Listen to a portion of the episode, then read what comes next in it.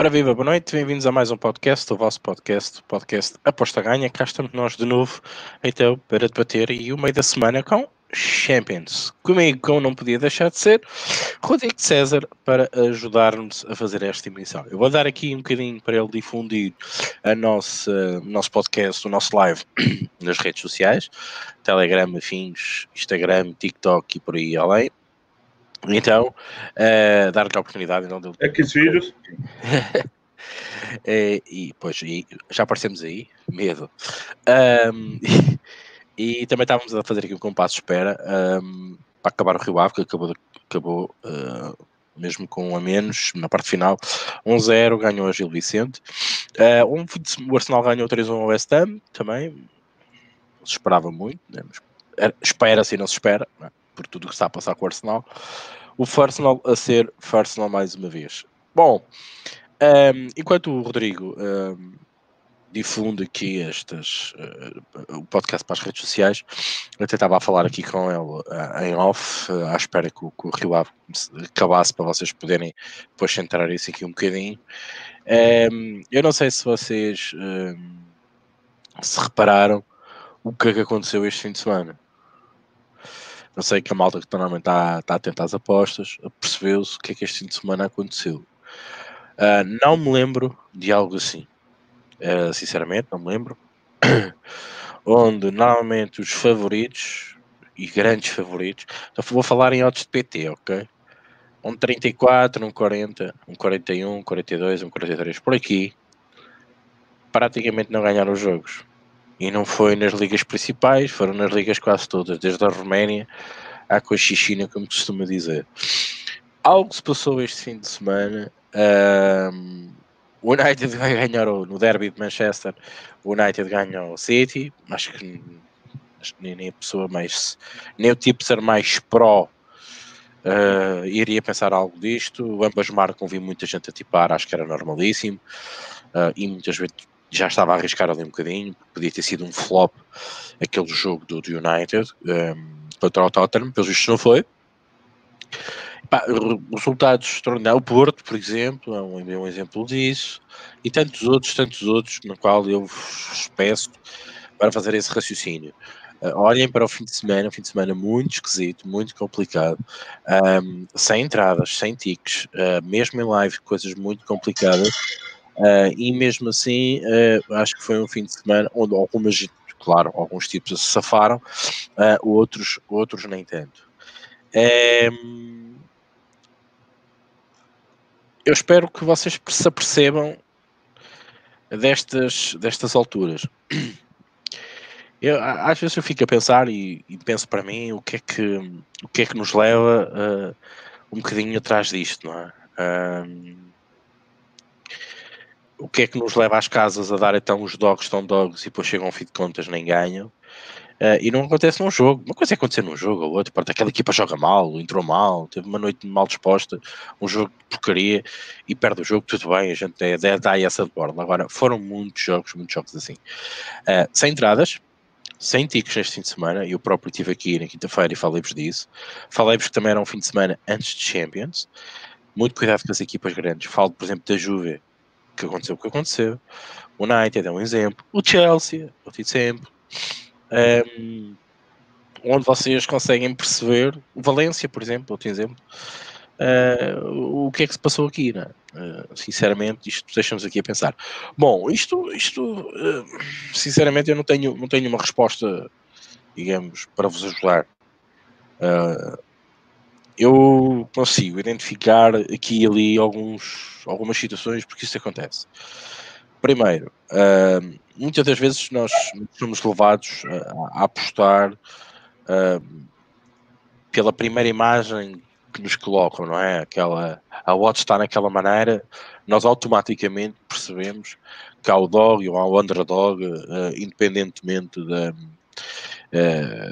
do realmente que se passa naquele jogo ou que pode acontecer no jogo. Somos logo influenciáveis por causa disso. Depois, obviamente, um, temos que pensar, mesmo com as análises mais corretas e com as fairlines colocadas, um, não tínhamos ticos, que era o caso, era o meu caso. Um, e depois vamos ver os resultados e aquilo quase que se baralha tudo e volta tudo ao contrário, quer dizer, uh, algo não está bem no mundo das apostas, uh, esta situação intriga-me bastante. Vou dar aqui mais um bocadinho de sal grosso para esta, para esta discussão, que é o facto de também estarmos aqui falo em Portugal, eu não sei como é que é no Brasil, como é que é em outros lados, uh, porque isto é geral, é? as casas não trabalham só com portugueses, mas sobretudo os portugueses, as casas PT, tanto se protegem, tantas linhas se protegem muitas das vezes e conseguimos perceber alguns resultados, porque as casas protegem-se muito para não perderem dinheiro. Um, há aqui uma época que nós vamos passar, sobretudo os portugueses, que é muita gente vai receber o subsídio de Natal, uns já receberam. Fim do mês também logo aqui, passado 15 dias. Quer dizer, os apostadores vão ter aqui mais margem de manobra para fazer um depósito numa casa. E isto também pode surgir aqui outros pensamentos uh, mais promíscuos, se eu posso, posso dizer assim, sobretudo da minha pessoa, porque eu gosto muito de perceber as estratégias que as casas usam para nos enganar, porque é verdade, as casas não nos estão a dar nada. E, e eu parto sempre do princípio que elas me estão a enganar e quer descobrir onde é que elas me enganam e onde é que eu posso depois encontrar o valor e, e poder eu ser eu a enganá-las de alguma maneira. Ou, te, ou chegar a um ponto e dizer, não, eu sei que vocês estão a me enganar e eu não quero ir. Peço-vos então uma reflexão um, sobre esse aspecto. Um, eu espero que vocês não olhem para as apostas uma coisa simplista. Foi mais um fim de semana, ai, foi um fim de semana negro pá, foi um fim de semana mau, mas o que é que vocês pensem porque é que foi mau? Vão ver como é que estavam as coisas, como é que não estavam, como é que correram, como é que foram os resultados, como é que foram os lives. Eu próprio nos lives que meti correu tudo mal. Um, equipas que não queriam dar a volta ao resultado, equipas que chegaram a empatar ou não fizeram mais nenhum gol, chegado, dizer, muita coisa estranha se passou este fim de semana. Mas pronto, cá estamos a aprender, como é óbvio. Uh, não volto aqui numa destas porque isto foi bastante explícito. Uh, foi um fim de semana também um bocadinho caótico para, para os meus lados. Algum pré-live que eu tinha dado aqui até correu bem, algumas ideias sobre a Liga Francesa também correu bem. Falei do, do ambas marcam no Montpellier com, com, com o Paris Saint-Germain, algum dia tinha que ser e foi. Um, e pá, muito mais do que isto também acho que era, era uh, uh, não comprei aquela odd de favoritismo do Marselha sem o Bordeaux dizer nada no jogo, falei aqui, Bom, sinceramente acho que tem aqui mais um mote para que vocês uh, pensarem um bocadinho uh, no que se passou neste fim de semana. É Obvi obviamente que as pessoas que trabalharam muito pouco este fim de semana foram as pessoas que tiveram mais juízo, ou sobretudo que um, ehm, não, não se expuseram a isto que estava a acontecer neste fim de semana. Por norma, um fim de semana antes da Champions costuma ser um bocado complicado, depois vem a Champions, normalmente até nos corre bem, porque última jornada, mas a gente já fala sobre isso, Uh, e depois temos aí mais um fim de semana e depois caputo, acabou. Premier League, Championship, e depois taças, tacinhas e taçolas, como eu costumo dizer, e até para o ano se Deus quiser. O menu de hoje é isso mesmo, é falar do meio da semana, Champions e Liga Europa, última jornada, para fecharmos os grupos, para definirmos grupos, a maior parte deles já estão definidos, algumas equipas já estão, já estão colocadas no sítio certo e já estão praticamente na, algumas praticamente na, na, na ronda seguinte uh, para, para afrontar depois a fase para, para os sorteios. É isso que vamos fazer aqui hoje, falar um bocadinho sobre isso, estar muito atento sobre, muito atento sobre isso. Um, claro, o Rodrigo vai me ajudar a fazer o ponto final do Brasileirão A e B, quer que ele faça uma síntese para ele o que é que correu bem ou mal no, no, no Brasileirão. E depois, depois lançarmos a bola uh, para perguntas e respostas, o que vocês tiverem para aí, um, para, para acabarmos então um programa em grande, claro, com vocês a participar. Por isso, Maltinha, muito obrigado. Vamos passar a os comentários. Vou passar agora a bola para, para o Rodrigo. Um, e participem mais naquela parte mais aqui no meio do programa, vá na parte final. Um, eu não vou ter praticamente aqui grandes tipos, vou falar um bocadinho sobre os jogos. Um, fim de semana complicado, Uh, e deixa-me pensar e fico assim um bocado com, com receio levanto um bocado o pé do acelerador, ok? Eu sou assim, um bocado mais, mais cautelista naquilo que, naquilo que faço e, e na gestão da minha banca. Rodrigo, boa noite, bem-vindo, agora sim, mais liberto para ler os comentários e, claro, cumprimentar o nosso uh, auditório. Boa noite, bem-vindo. Boa noite, Rick. Mais um, uma vez um prazer estar aqui. Boa noite para todo mundo que já está ali comentando e já está ouvindo a gente, conversando com a gente, dialogando com a gente, né? E. Ó, curioso, né? Porque geralmente quando vocês chegam comemorando aqui, eu me fudi no final de semana. E, mas dessa vez foi o inverso. Esse final de semana foi bom para mim. É, tanto na Europa quanto no Brasileirão. O Brasileirão fechou bem.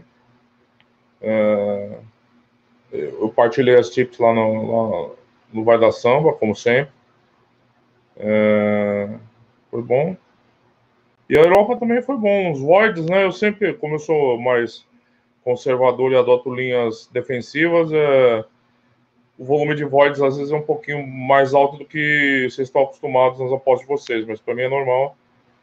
Mas tirando a Juventus, eu acho que foi a única que eu errei. E também sem grandes arrependimentos. É... Eu acho que é aquilo que a gente conversou na emissão, né? Juventus, o Asan 0 a 1,80 é sempre uma oferta. Tudo bem que a Lazio era um bicho perigoso, mas acontece. Mas foi bom, o final de semana foi bom. O meu, pelo menos, não tenho que reclamar, não. É, a gente conversou sobre uma Basmarco aqui, a gente até concordou no, no, no derby de, de Manchester, né? E tava, se bem que ele eu vi um pouquinho mal parado, né? O, o ambas marcam ali, foi meio na já, já foi na bacia das almas, né, o negócio, né? Mas tu estavas à espera que era o United que não marcasse, não o City, né? Foi, não, eu, eu, quando eu vi o gol já do United no primeiro tempo, falei, bom, foi já, tá ganha. E aí deu uma certa tensão, porque a coisa se desenrolou. Devo reconhecer também que o Newcastle foi uma, uma, uma verde ganha, mas que durante o jogo eu já estava desqualificando, eu já estava feliz com o Void, mas aí acabou virando aí no jogo, né, que o Newcastle atrás e e acabou acabou batendo também. Não, não, não vou reclamar, né? Não vou reclamar. Ah, e eu, eu, não, eu não registrei a aposta aqui, né? Mas eu avisei você que o Santos ia ganhar no Flamengo, né? Não avisei? Fechou. É, claro que eu não achei que ia estuprar o Flamengo, né? Mas foi um senhor jogo, foi um pô, baita jogo mesmo. Eu acho que nem o mais otimista dos torcedores do Santos esperava um resultado desse, né? É, mas tá bom, tá bom. Terminamos felizes o campeonato, pelo menos. Eu vou ler os comentários aqui, Rick. Uhum, força.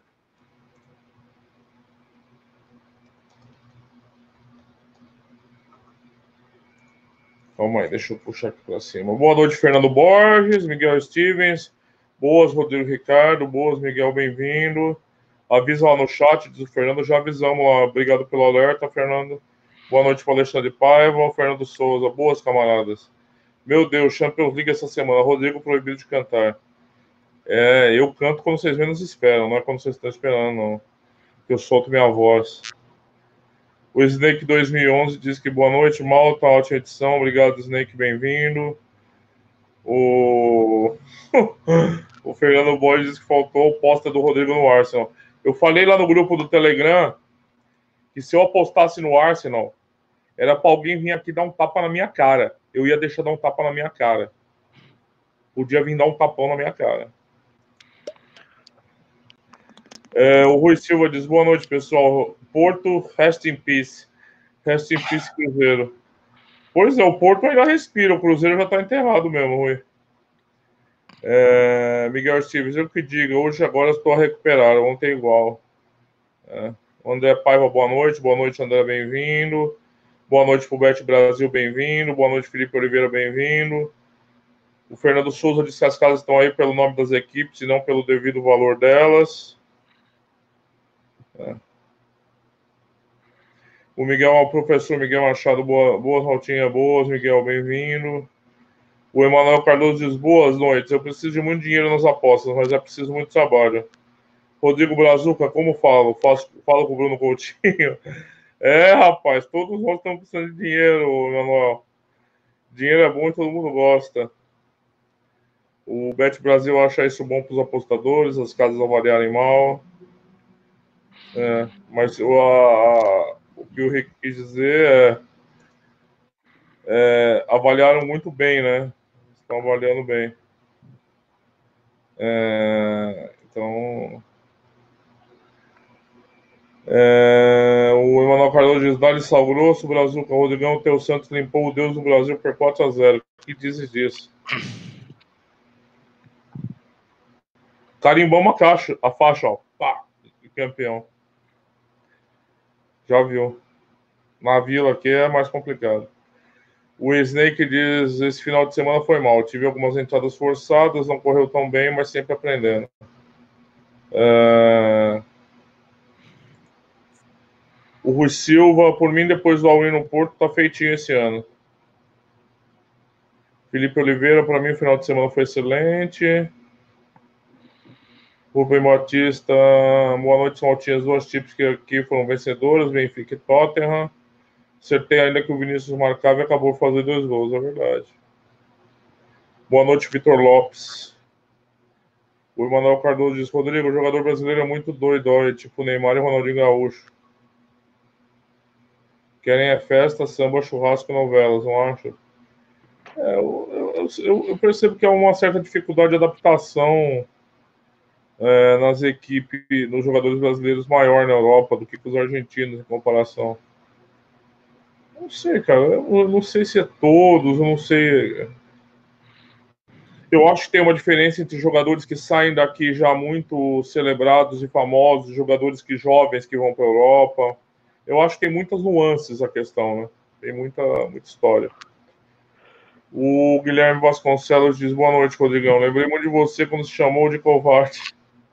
Investi pesado no 1x0 contra o meu próprio Flamengo. Vi a escalação e retirei imediatamente minhas 10 unidades do peixe. Ainda assim, live, consegui pegar 1x0 no peixe no par. Já tava 2x0. Mais 6 unidades ainda. Ah, eu sempre faço minhas apostas covarde lá, mano. Eu não abro mão, não. É, não, não dá pra esperar, né, cara? Eu, eu entendo você, assim, eu entendo até o movimento. Você pensou que o Flamengo ia mais. E entrou com força máxima, né? Eu mesmo olhei e falei, caramba, eu não arriscaria. Eu não arriscaria.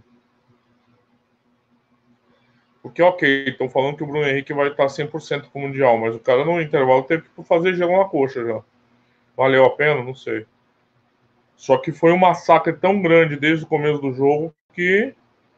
E é aí que o Ricardo traz aquela informação, né? Você vê no jogo que você tem essa sensibilidade, né?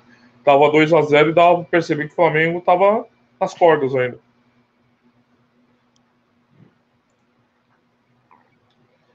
O André Paiva de sábado correu mal, mas domingo suplantou o sábado e foi bastante positivo aí no mercado de gols. Muito bom. Boa noite para Luiz Costa. O Felipe Oliveira diz: quando ouço o Ricardo falar, quase sempre fico deprimido, deprimido com tanto pessimismo. Pessimismo ou realismo?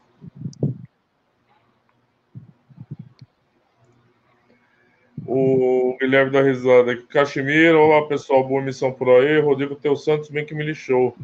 Nunca pensei que fosse capaz de humilhar o Flamengo por quatro bolas sem resposta. É, eu também não. No Brasileirão também achasse que o empate do Ceará estava na cara? Cara, eu fui de Botafogo a 0 Eu estava preocupado com, com o empate marginal, mas eu não sou apostador de empate. Tem que ser honesto aqui, não vou mentir. Então eu me protegi, mas achei que o valor estava no Botafogo. Olha o Sérgio DJ aí. Boa noite, boa noite Sérgio, bem-vindo. Miguel Stevens, Rodrigo, Ricardo. Vocês acham que o Benfica consegue derrotar os Entes por 3x0? O que acham? A gente já vai falar do jogo, vou guardar essa pergunta aqui, tá, Ricardo? Uhum. E depois você responde aqui. De quanto o Benfica vai ganhar exatamente.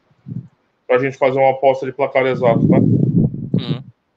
Depende for menos 36, eu não, não vou lá. O Emanuel pergunta, Rodrigão, quando vai voltar a ser campeão do mundo, Brasil, de novo de seleções e de clubes? Leva três do Liverpool pro Flamengo, não acha?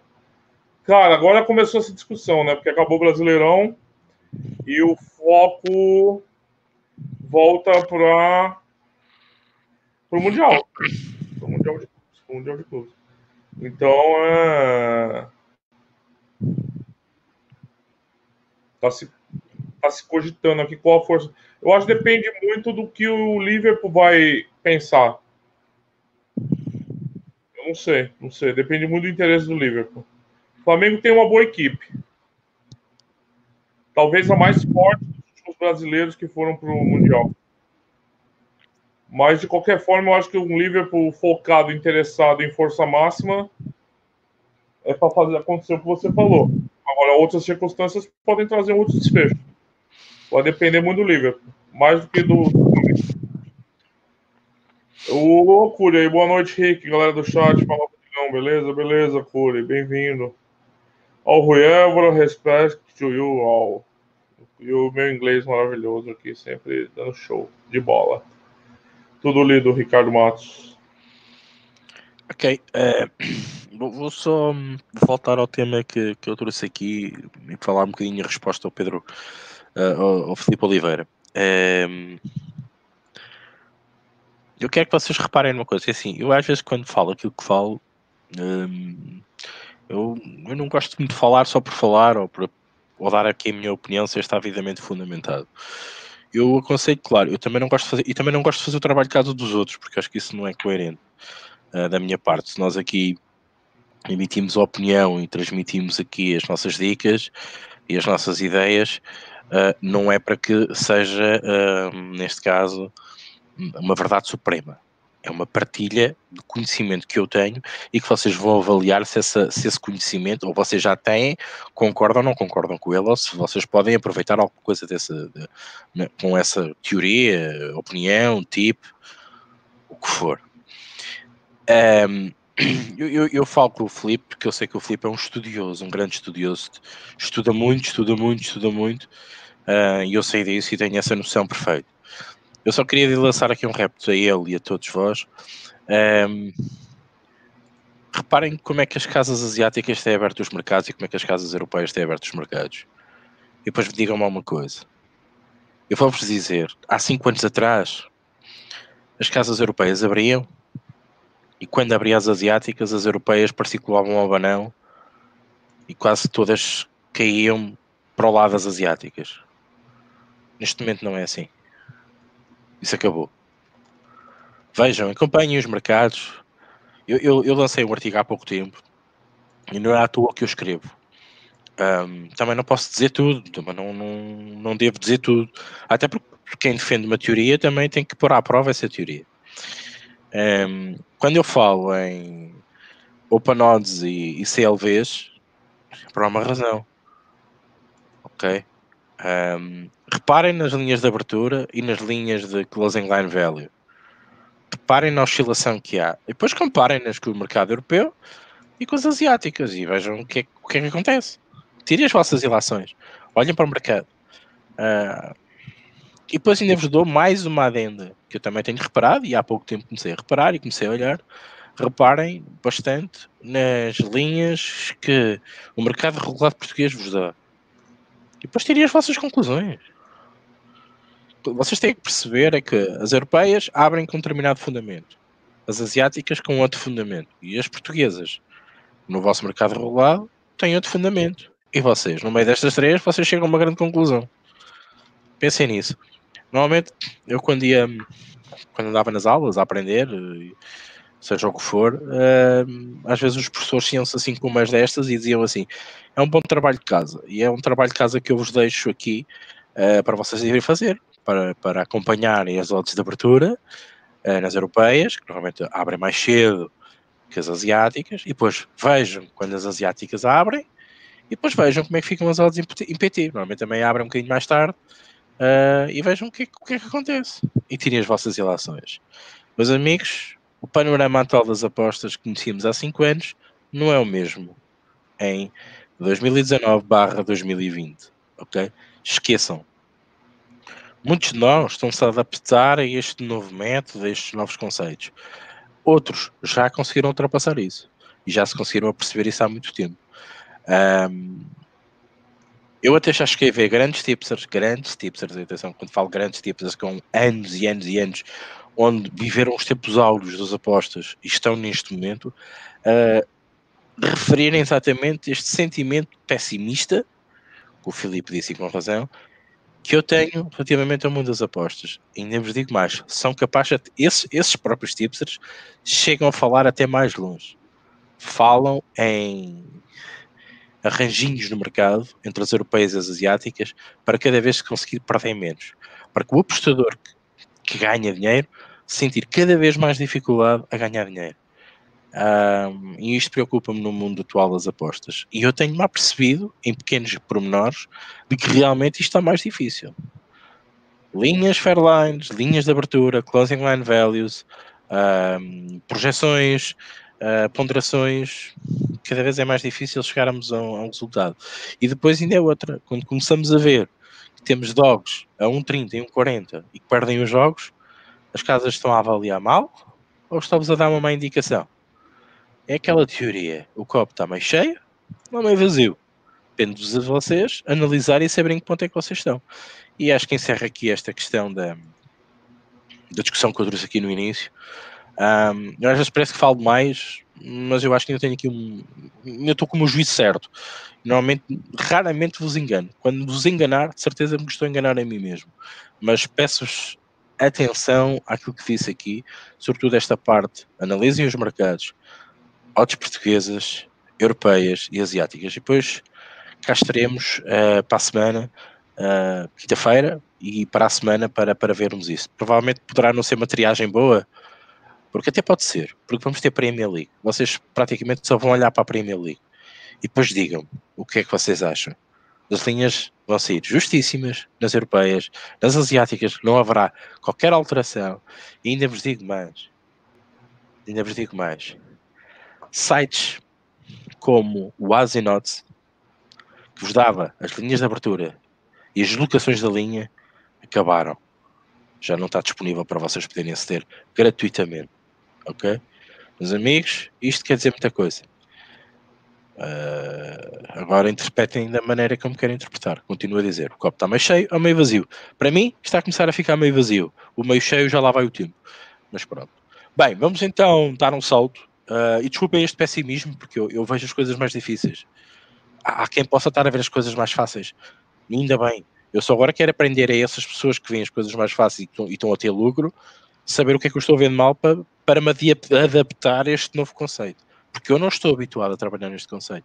E não é dificuldade nenhuma, e aliás, haja humildade no tipster dizer que sente dificuldades perante o, as oscilações, as oscilações lá do, dos mercados. Cachemira está-me a pedir para eu dizer o site outra vez. Asian Odds, por exemplo. Não está, não, não, não deixaste disponível. Acabou o Odds? Vais lá, e, vais lá e vais ver o que é que eles utilizam. Acabou o free, não sei o que, não sei o que mais. Sites como esses, por exemplo, acabou. Onde vocês vinham as linhas de abertura e viam as locações das linhas. Bem, Pronto. E agora dão tudo. Dão tudo... Eu não acho que ficou mais fácil eu já falei, a gente já teve essa conversa aqui algumas vezes. Eu sempre achei difícil. Então concordo com o diagnóstico, tá difícil, mas a única diferença é que eu sempre achei difícil.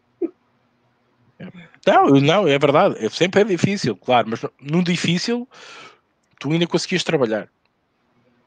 Era muito difícil, não era 90, como é que é que nós dizíamos aqui aquele slogan 98% dos apostadores são não são ganhadores. Um, havia um restício que era. Era muito trabalhoso, nem todos conseguíamos. Mas eu acho que cada vez, cada vez está pior. Cada vez está pior. Um, e, e, está pior, atenção, há, há aqui um pormenor. Está pior quando trabalhamos com certos determinados conceitos que trabalhávamos há 50 anos atrás esta questão das Fairline, dos ponderadores, esta questão de que ah, as asiáticas, as europeias abrem, o CLV. Ah, meus amigos, nós já estamos a falar de expected goals. As casas já têm algoritmos preparados para expected goals.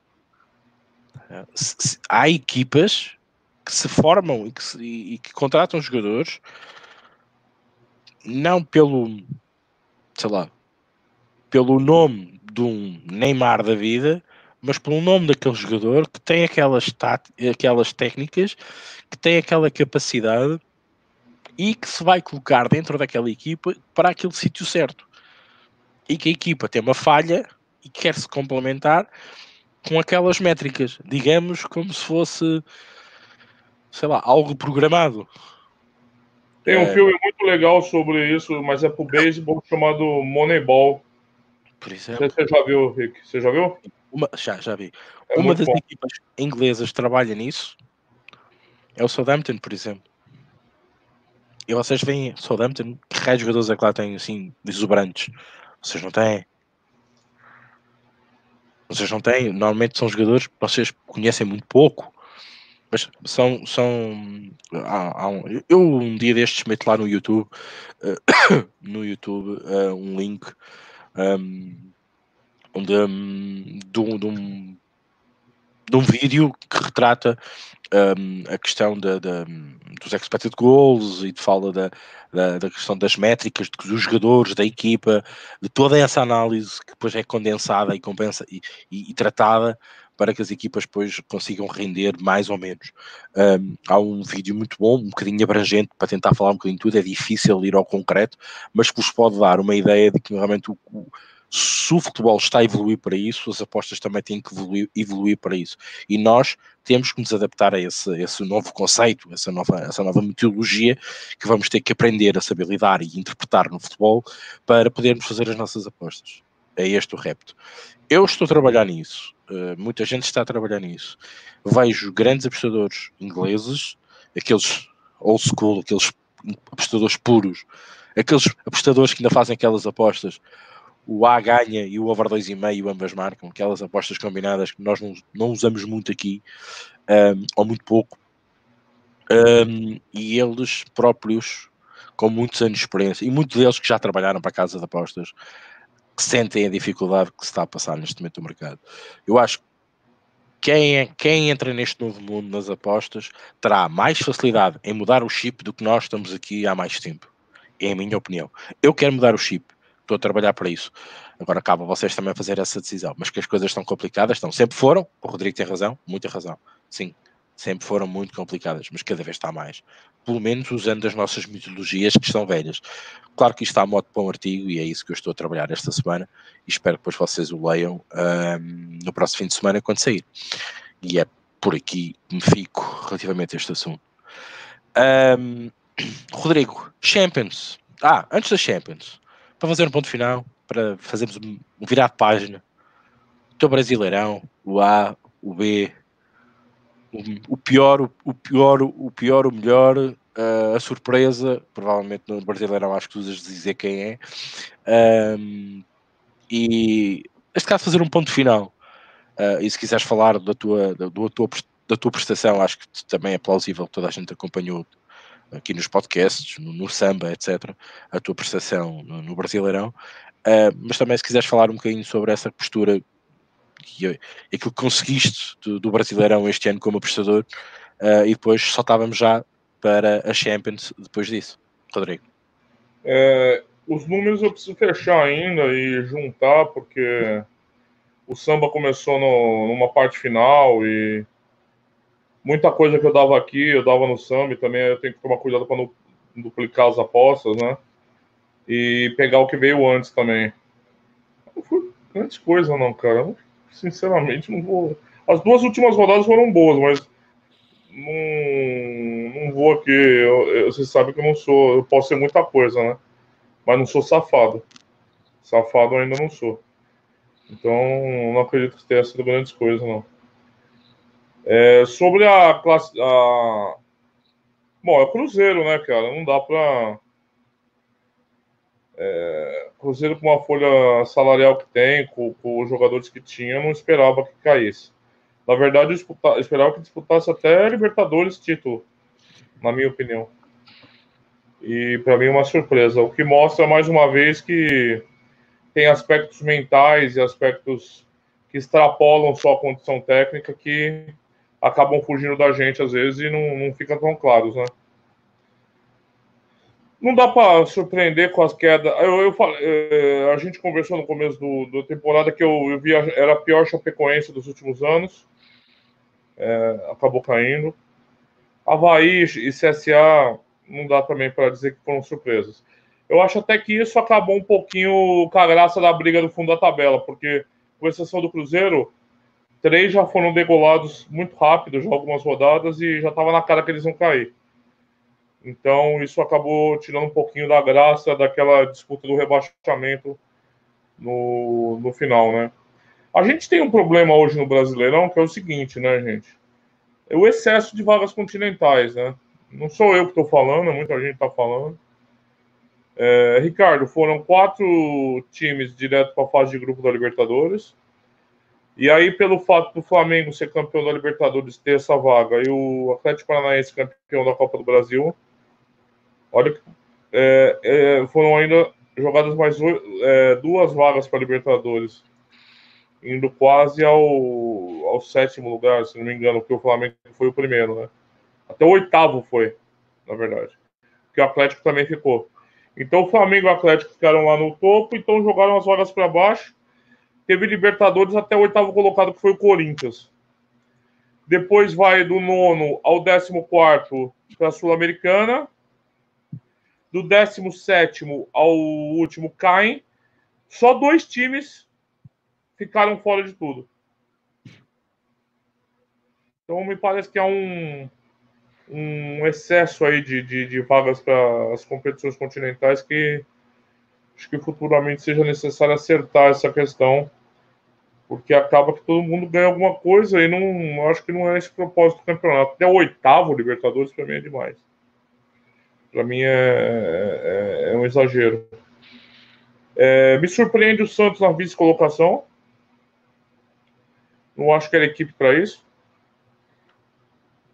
Atribuo, claro, como todo mundo, ao, ao trabalho do Jorge Sampaoli, que, que conseguiu tirar isso do, no Campeonato dos Pontos Corridos. É, não fosse essa campanha fora do normal do Flamengo, pontuação do Santos seria pontuação de campeão do Palmeiras também. Só que o Flamengo fez uma campanha desde que chegou o Jesus é, completamente fora dos padrões competitivos observados historicamente no Campeonato de Pontos Corridos aqui no Brasil de 20 clubes. A gente já teve 24, 26 também no começo. Desde que temos 20 times no campeonato, não é, não é estranho observar então que o Flamengo bateu todos os recordes, né?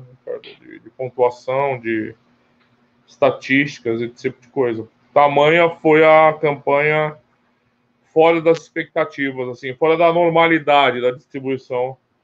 Total mérito do, do Jorge Jesus, na minha opinião, porque esse time já vinha, não vinha jogando bem com o Abel e com o Abel não ia ser desse jeito ou qualquer outro.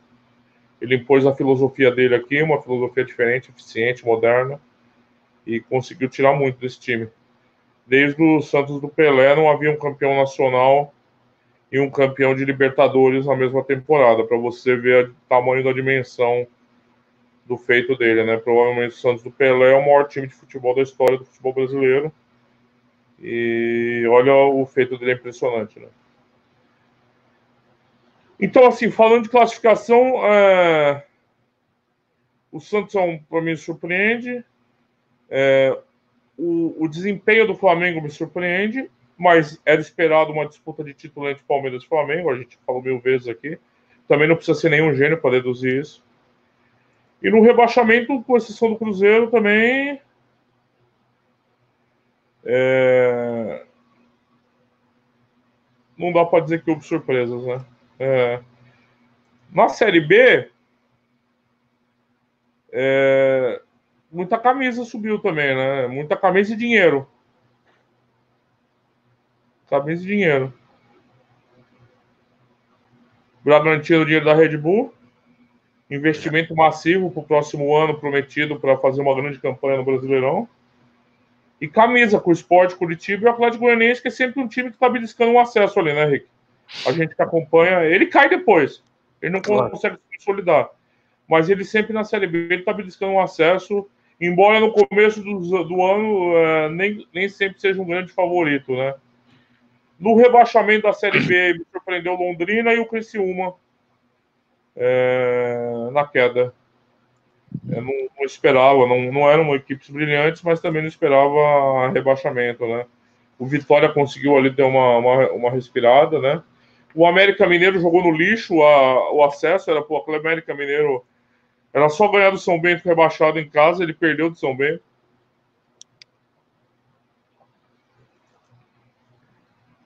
Então também, assim, é, se você me perguntar no passado, Fortaleza e CSA conseguiram acesso subindo da Série C. Para mim foi muito mais surpreendente na Série B do que esse ano. Esse ano a gente teve um campeonato que bateu, bateu mais ou menos o que era esperado. O Bragantino pela grana e pelo time que montou, a gente conversou isso aqui no começo.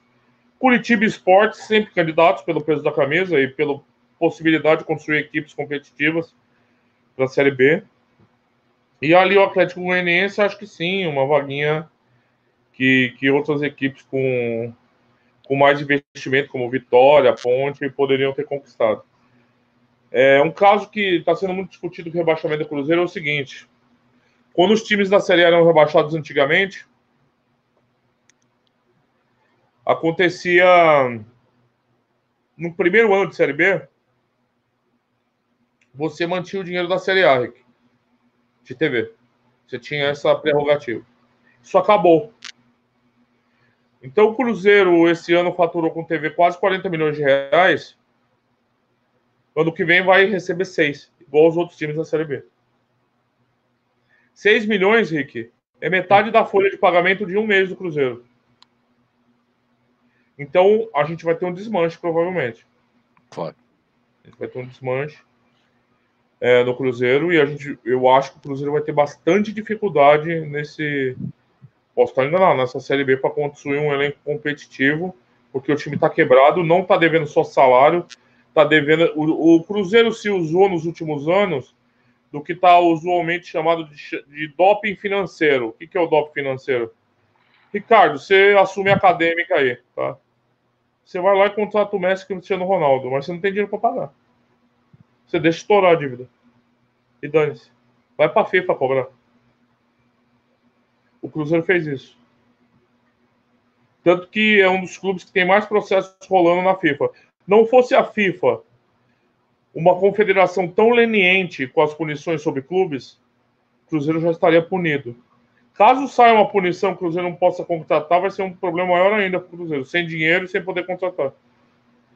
É, mas o fato é que o mecanismo de punições do que o Cruzeiro fez, o Cruzeiro simplesmente acordava salários milionários com jogadores e não pagava, comprava jogadores e não pagava, e ganhou, ganhou alguns títulos. Foi bicampeão brasileiro, 2013, 14, bicampeão da Copa do Brasil, 16, 17, 17 não, 16, 17. E é um, é um tipo de doping, né, Ricardo? É uma vantagem devida. Enquanto os outros clubes se preocupam com a sua dívida e, e tentam manter o orçamento, você está um clube que é completamente irresponsável na gestão fiscal. Deu resultado? Deu. Deu resultado. Agora o preço vai sendo cobrado agora, né? O, o rebaixamento com, salários em torno de seis meses atrasados e, e claro que isso tem uma grande influência nesse todo esse processo de, de decadência do Cruzeiro. É, então o Cruzeiro, para além da Série B, vai enfrentar problemas fiscais muito sérios no ano que vem e vai ter que ser bastante criativo para montar um elenco competitivo, que a Série B anda cada vez mais complicada e você vê os times que desceram, né? Havaí, né? É, o CSA, Chapecoense. O CSA, não sei se vai conseguir, embora ele tenha uma gestão mais moderna lá.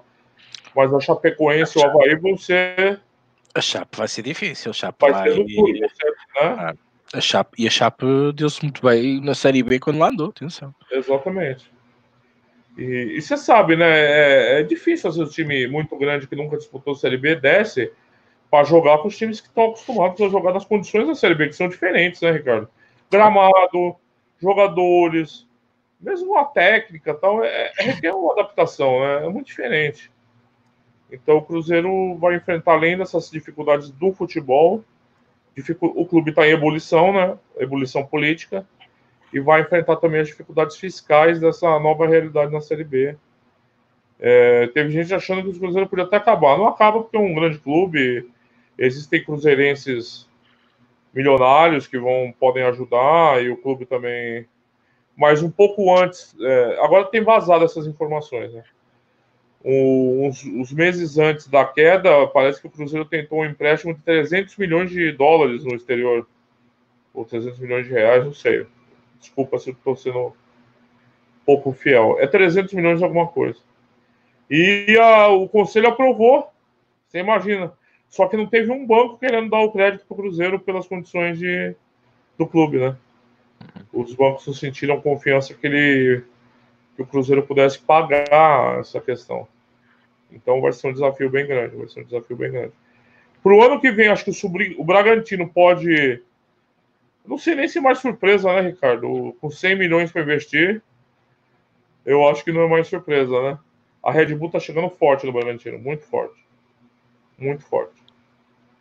Então, é... vai ser um nome que vai incomodar os grandes. Vai incomodar. E para o ano vocês têm uma coisa muito importante: as casas de apostas. As casas de apostas. É... Mas assim, olha só. Para além dos bichos papões conhecidos, casos de apostas que a gente conhece, tem muito casebre de aposta que eu não sei se a legalização for conduzida e efetivada nesses moldes que a gente discutiu já aqui, que não mudou, parece a realidade ainda, continua tudo como antes no quartel de Abrantes, é, esses casebres vão sumir esses casebres não vão ter condição de ter uns 30, 40 milhões de reais de FII inicial para entrar legalmente no Brasil. Ou somem ou vai para o mercado negro. Que eu acredito que vai continuar existindo no Brasil como continua existindo em Portugal. Mas no mercado negro já não é mais possível patrocínios, né, Ricardo? Então a gente tem visto nas camisas aqui do Brasil muita dessas casebres de aposta. Claro, a gente vê as grandes também anunciando. Mas, curiosamente, nenhuma das grandes ainda foi para camisa de clube. As grandes, né? A gente vê as menores. Então, assim, seria um bom dinheiro. Não vou negar, não. Os clubes falidos brasileiros seria um dinheiro maravilhoso. Mas eu acho que vai depender muito também do processo de legalização. Vai depender muito do como vai ser o modelo de, de entrada, sabe? O FII inicial, o, o lastro necessário. Poxa, a gente vê casos aí que não pagam saques de mil reais. Casas golpistas que não cumprem acordos com o aposta ganha, por exemplo. Então, esse tipo de caso não vai entrar no mercado legal. Fácil. Fala, fala. Eh, lançaste esse repto quando digo que as apostas são difíceis quando lancei aqui o repto de que este mês, não sei porquê, por, provavelmente por recebermos o subsídio de Natal e receber dois ordenados quase num, num, espaço de 15 dias, por norma na maioria dos portugueses, não quer dizer que sejam todos. Um, e falaste aí um ponto muito importante, as casas estão a deixar na mão a maior parte dos afiliados, estão a deixar-nos na mão a maior parte de algumas coisas em que se comprometem, falam em ligas e etc eu começo a achar que isso não é um bom presságio, seja pouco for. De fato, não é não. Quando eu vejo odds cada vez mais, mais justas, cada vez com menos margem para nós entrarmos, quando vejo tudo, tudo este background e vejo, sobretudo, a, a retirar o cavalinho da chuva, como costumo dizer, ou passar entre os pingos da chuva, isto não me deixa, não me deixa muito contente. Uh, seja porque para que patamar ou para que ponto estejamos no, no mercado das apostas online. Apostadores, os afiliados, uh, os, os, os, concorrentes passatempos, isto, uh, quando temos problemas de levantamento, quando não há dinheiro para, para nos pagar. Meus amigos, eu continuo a achar que isto está mal. Sou o único. Afinal, não, é, é a gente começar a juntar as peças do puzzle e começamos a ver que realmente isto está muito complicado. E não é só nas odds, nas linhas de abertura, é em todo lado. E continuo a achar que não sou doido. Um, e este aspecto que o Rodrigo trouxe aqui vai completar aquilo que eu também uh, não queria chegar lá assim tão diretamente, porque também é um assunto que eu não domino, mas começo a perceber-me de que há demasiados indícios para que as casas de apostas não estejam assim tão bem financeiramente daquilo que a gente esperava, digo eu. Rodrigo, continua, desculpa. É, não dá para descartar essa sua hipótese, não. Não vou ser aqui poliana. Eu não vou ser poliana, não. É, é, me preocupa quando eu vejo golpes também signamente no mercado. Preocupa. Ou duas coisas também. Ou aventureiros entrando. Muitos aventureiros. Vem uma oportunidade, juntam um capital insuficiente. Aí já não conseguem pagar depois do primeiro final de semana, mal. Eu, eu, eu, por acaso conheço, conheço, conheço a malta que está nas apostas, conheço alguns, algumas pessoas que eram, que eram apostadores como nós e que arranjaram trabalho no mundo das apostas. Uhum. Eu, eu, eu, eu sei de uma casa, não interessa qual é, que posso-vos dizer que a mão de obra também não me surpreende assim tanto, e o Rodrigo vai se rir. Uh, a mão de obra são apenas três pessoas para uma casa de aposta. E eu pensei assim: meu Deus, que é isto? Não pode ser. Uh, o resto é tudo sub. Eu tenho mais pessoas, mas é tudo subcontratado. Quer dizer, ali o, o coisa direto, uh, o pulso, o pulso da casa são três pessoas. Uh, e só estou a falar de três pessoas que trabalham, os outros são os bosses que estão lá à espera do fim do mês para receber o deles e os, que, que e, e os investidores. É? Agora, restam três pessoas. Uma casa de apostas, meus amigos. E uma casa de apostas, posso, posso vos dizer assim por alto, se tiver para aí já 3 mil clientes, já, já, já não é mau. Por amor de Deus, o que é, é isto? É uma operação muito enxuta, né? Eu acho que fico doido como é que é possível uh, isto acontecer no mercado. Uh, por isso tenham cuidado, que o Rodrigo está aqui é, a dizer. É, olha, eu tenho testemunhado na relação com as ligas coisas tenebrosas que tem me dado ânsia de vômito. E eu não posso negar e fazer um alerta aqui. Eu sei que todo mundo gosta de bônus, eu caço bônus também até hoje. Por que não? Uma casa que eu não tenho conta, não vejo problema nenhum eu caçar um bônusinho. Não vejo problema nenhum. Só que é, tentem se fiar nas grandes. Mesmo as grandes não problema. Bet 365 tem reclamação pra cacete, um XBet tem reclamação pra cacete. Essas, mas eu tenho a impressão que elas oferecem uma segurança jurídica melhor para gente. Muito cuidado com os casebre. Muito cuidado. Eu vi gente com 30 mil reais preso sem conseguir sacar. Porque olha só, o Ricardo já acabou de escrever todas as dificuldades que tem para a gente ganhar uma porra de uma aposta, né? Resumindo. Tu ganha aposta. Tu consegue, tu sobe a montanha, infernal, quase morrendo no gelo lá, tu sobe o Everest pelo lado direito, ganha a porra da aposta. Bota a tua bandeira lá. Aí na hora de sacar o dinheiro, tu não vai sacar. Olha, olha o drama. Eu não queria estar na perna dessa gente. Já para não falar dos 50 mil e-mails que tens que mandar. Tu quase que mandas não. uma fotografia sentado no trono a dizer eu estou não, aqui no trono. Rick, se resolver mandar um nude ainda, eu mando mostro minha bunda para casa das apostas. Mas tem esses casebres menores que nem isso eles querem. Eles simplesmente somem, não respondem e-mail e um dia não abrem mais o site. É. Pessoas com milhares de reais presos lá, Rick. Mesma coisa você tá com milhares de euros. Tá? Poxa, é um dinheiro que você ganhou. Você não roubou. Você estudou, você trabalhou, você suou para ganhar. Então, assim, é... eu sei que se conselho fosse bom, todo mundo vendia, não dava. É, mas, assim, tomem muito cuidado. Peguem valores baixos, não se arrisquem muito e procurem casas institucionalizadas. Assim, não falo nem de regulamentação, por exemplo, no Brasil ainda não tem direito nenhum consolidado como há em Portugal. Mas é, casas grandes, em que a chance do, do risco é menor, porque o que eu vi é de virar o estômago gente com um, um, um dinheiro que dá para comprar um carro. E aqui no Brasil, Rick, você vai achar, você não vai. É, aqui no Brasil, carro é muito caro, proporcionalmente à renda de Portugal e o dinheiro português, tá? Então aqui o carro é um feito.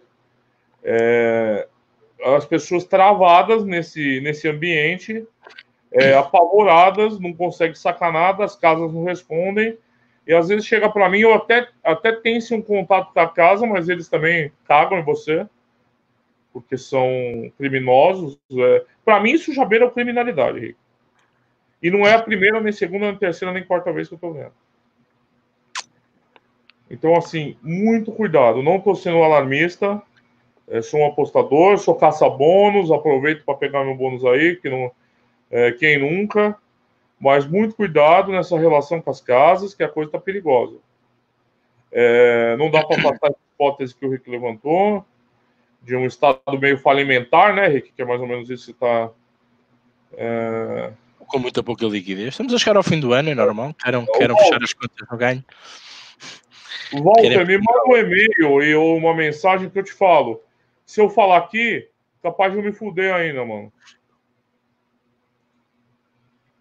Tá, mas eu falo.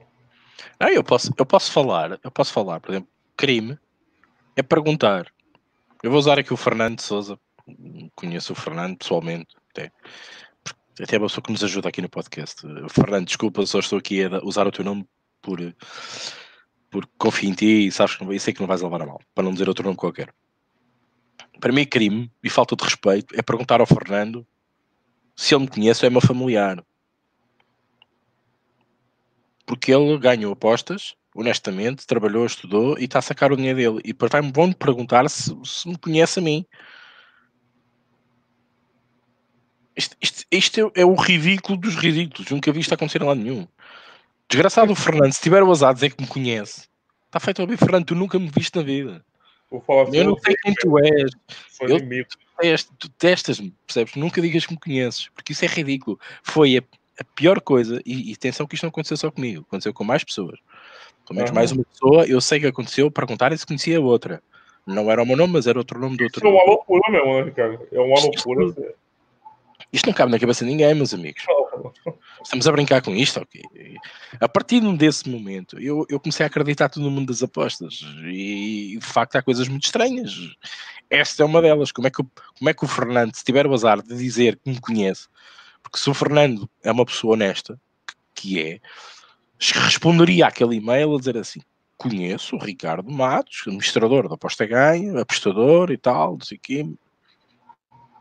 Já estivemos a um café. Tomar um flag já. Já tomámos um café e tal, não sei o quê. Provavelmente nunca mais respondeu a Fernando. Fernando, nunca digas isso, nunca me digas que conheces. Mas pronto, é, eu e outros, e outros como tal, por isso nunca, nunca digam, conheçam outra pessoa que me estão a perguntar que seja quem for. Isto, meus amigos, é crime. O que é que eles têm a ver se eu conheço o Rodrigo, se eu conheço. O que é que eles têm a ver com a minha vida pessoal? Exatamente. Onde é que a gente chegou? Meus amigos, acho que, acho que estamos aqui a ter um tema muito sério que vocês não estão a ter, a ter noção. Eu já tenho algum tempo e ando aqui a avisar há muito tempo, por isso reparem bem o que é que eles andam a fazer ultimamente a nós e a outros que andam por aí. Mas pronto, lá está. É, o Pedro e o Walter Stanley Fried fazem comentários interessantes aqui que eu queria ler. O Pedro diz: pois, posto isso que está sendo falado, é que a legalização não interessa a ninguém, especialmente em países que o sistema jurídico não funciona, como Portugal e Brasil. Vamos confiar no Estado? Exatamente, cara. Eu, eu, eu sei que a legalização é um processo inevitável e inexorável. Mas, de fato, os Estados nacionais, é, você está falando de Portugal, estou falando do Brasil, não garantem nossos direitos. Você vê, o Rick foi é, carafunchar o negócio dos limites, e os limites são um euro por dia.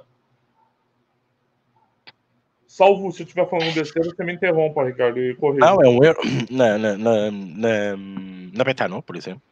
Então, o que deveria ser um direito é só virou uma retificação do que acontecia antes, ou seja, as casas legitimaram o seu próprio direito de nos limitar. E é o que vai acontecer no Brasil. Eu já li a lei, não tem garantia nenhuma. E aqui é pior, gente, um judiciário lento que demora anos para decidir casos. Você imagina se eu for fazer demanda judicial? Tá full.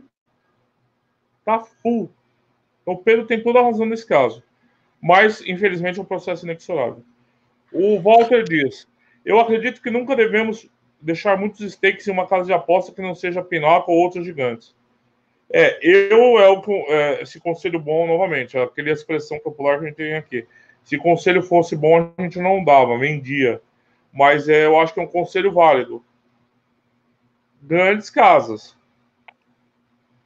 Uma dessas golpistas vagabundas que eu tô falando para vocês, tava oferecendo um bônus de mil reais aí um mês atrás.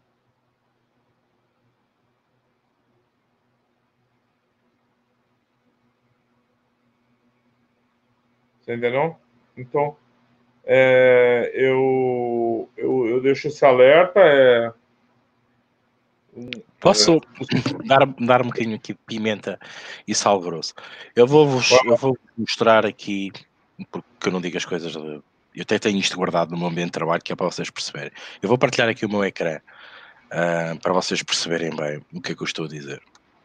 Orientação número 1, 2017, da CRJ, de 23 de janeiro. Limites de apostas esportivas à cota blá blá blá, os chaquetas, eh, decretos de lei, pá pá pá.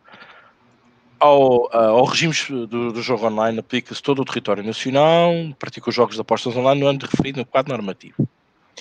Em conformidade com o estabelecido da linha J, a entidade exploradora é obrigada a publicitar no seu sítio de internet informação relativa aos valores mínimos e máximos de aposta e as regras de cálculo e de pagamento dos prémios bem como as regras de execução dos jogos de apostas online.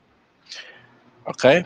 Os mencionados limites são fixados de acordo com as regras de execução dos respectivos jogos e apostas online e aplicam-se a todos os jogadores que têm o direito de jogar livremente em qualquer tipo de, de, coação. A linha 1, papapá, no âmbito da política do jogo responsável, devem ser as entidades exploradoras, a disponibilizar mecanismos que permitem aos jogadores impor limites nas apostas efetuadas, sem prejuízo dos limites definidos pelos próprios jogadores. As entidades exploradoras podem também definir valores mínimos e máximos de apostas, nos termos assim enunciados, devendo estes limites ser obrigatoriamente divulgados no respectivo sítio de internet. E pronto, e não vos digo mais nada. A própria lei protege as casas de apostas.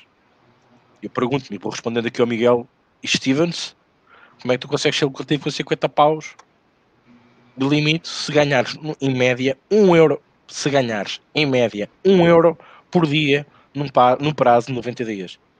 Limite a stake a 50 paus. Pergunto como é que tu achas, como é que tu vais pagar a renda de casa, a renda do teu carro, a água, a luz, a internet e o teu trabalho que fazes perante o computador. Com 50 euros de stake a odds, já nem falta as odds, ok? Está lá, está no regulamento, isto está, é público. Eu pergunto-me o que é que vocês esperam disto?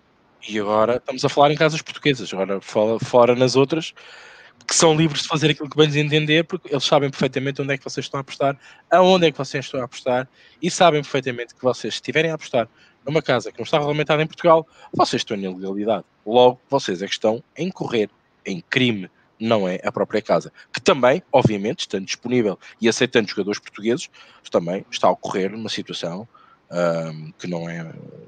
Não sei bem como é que no enquadramento da lei como é que está isso, mas provavelmente pode ser, pode ser punida através do nosso regulador ou aconselhada a sair um, dentro do, dos ISPs disponíveis do, do, nosso país, Vodafone, Mel e, e nós, por exemplo. Rodrigo. É, não. Sem mais. O que, eu vou acrescentar depois disso? É isso. Tá lá, é. tá lá para toda a gente ver. Como dizia a vovó, é, caldo de galinha e cautela não faz mal a ninguém. Eu, eu continuo, eu continuo a dizer, eu, as coisas estão lá. Vocês só não querem ver aquilo que não querem ver. Vocês andam tudo atrás de, de bónus, de, de odds melhores, de casas de apostas melhores. Meus amigos, vocês não vão correr disso tudo para ganhar médios e trocos por mês. Médios e trocos por mês. Não vão ganhar muito mais do que isso. Pá, esqueçam. Está aqui. Tá... Vão à lei, procurem, leiam, façam as vossas contas. Epá, se, és. Epá, eu vou ser muito duro. Eu imagino, eu sou um professor português. Se eu sou legal, ando a apostar para brincar. Certo? Se eu sou ilegal, estou sujeito a ficar sem o meu dinheiro. Então o que é que tu fazes? Ah, pá, não aposto, fico aqui sugadinho, ando aqui a brincar às apostas. Porque eu não tenho até bots, meus amigos. Vocês não têm até bots. O mercado legal está como está, limita-vos quando se pensava outra hora que podíamos estar livremente a apostar e que as casas tinham que responder porque eram obrigadas a corresponder porque estavam no mercado regulamentado, devidamente verificado, onde, onde uh, o regulador não permitia que as casas, por exemplo, ficassem desfraldadas ou que andassem, sei lá, sem dinheiro, sem liquidez para nos pagar, para, para salvaguardar estas questões todas, obviamente que elas estão mais salvaguardadas, elas não nos deixam apostar mais de 50 euros por stake se vocês forem ganhadores. Olha caramba, até eu abro uma casa de apostas, assim haja capital. Rodrigo, fica ao é, é isso, deixa eu dar uma olhadinha nos comentários aqui que.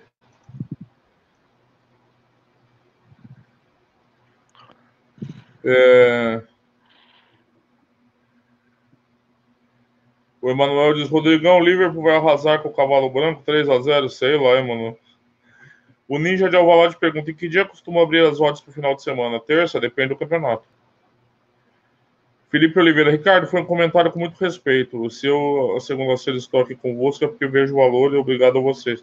Não, mas o Rick não achou que foi desrespeitoso, não. Eu aproveitei, foi a ideia que ele transpareceu para, para dar o mote.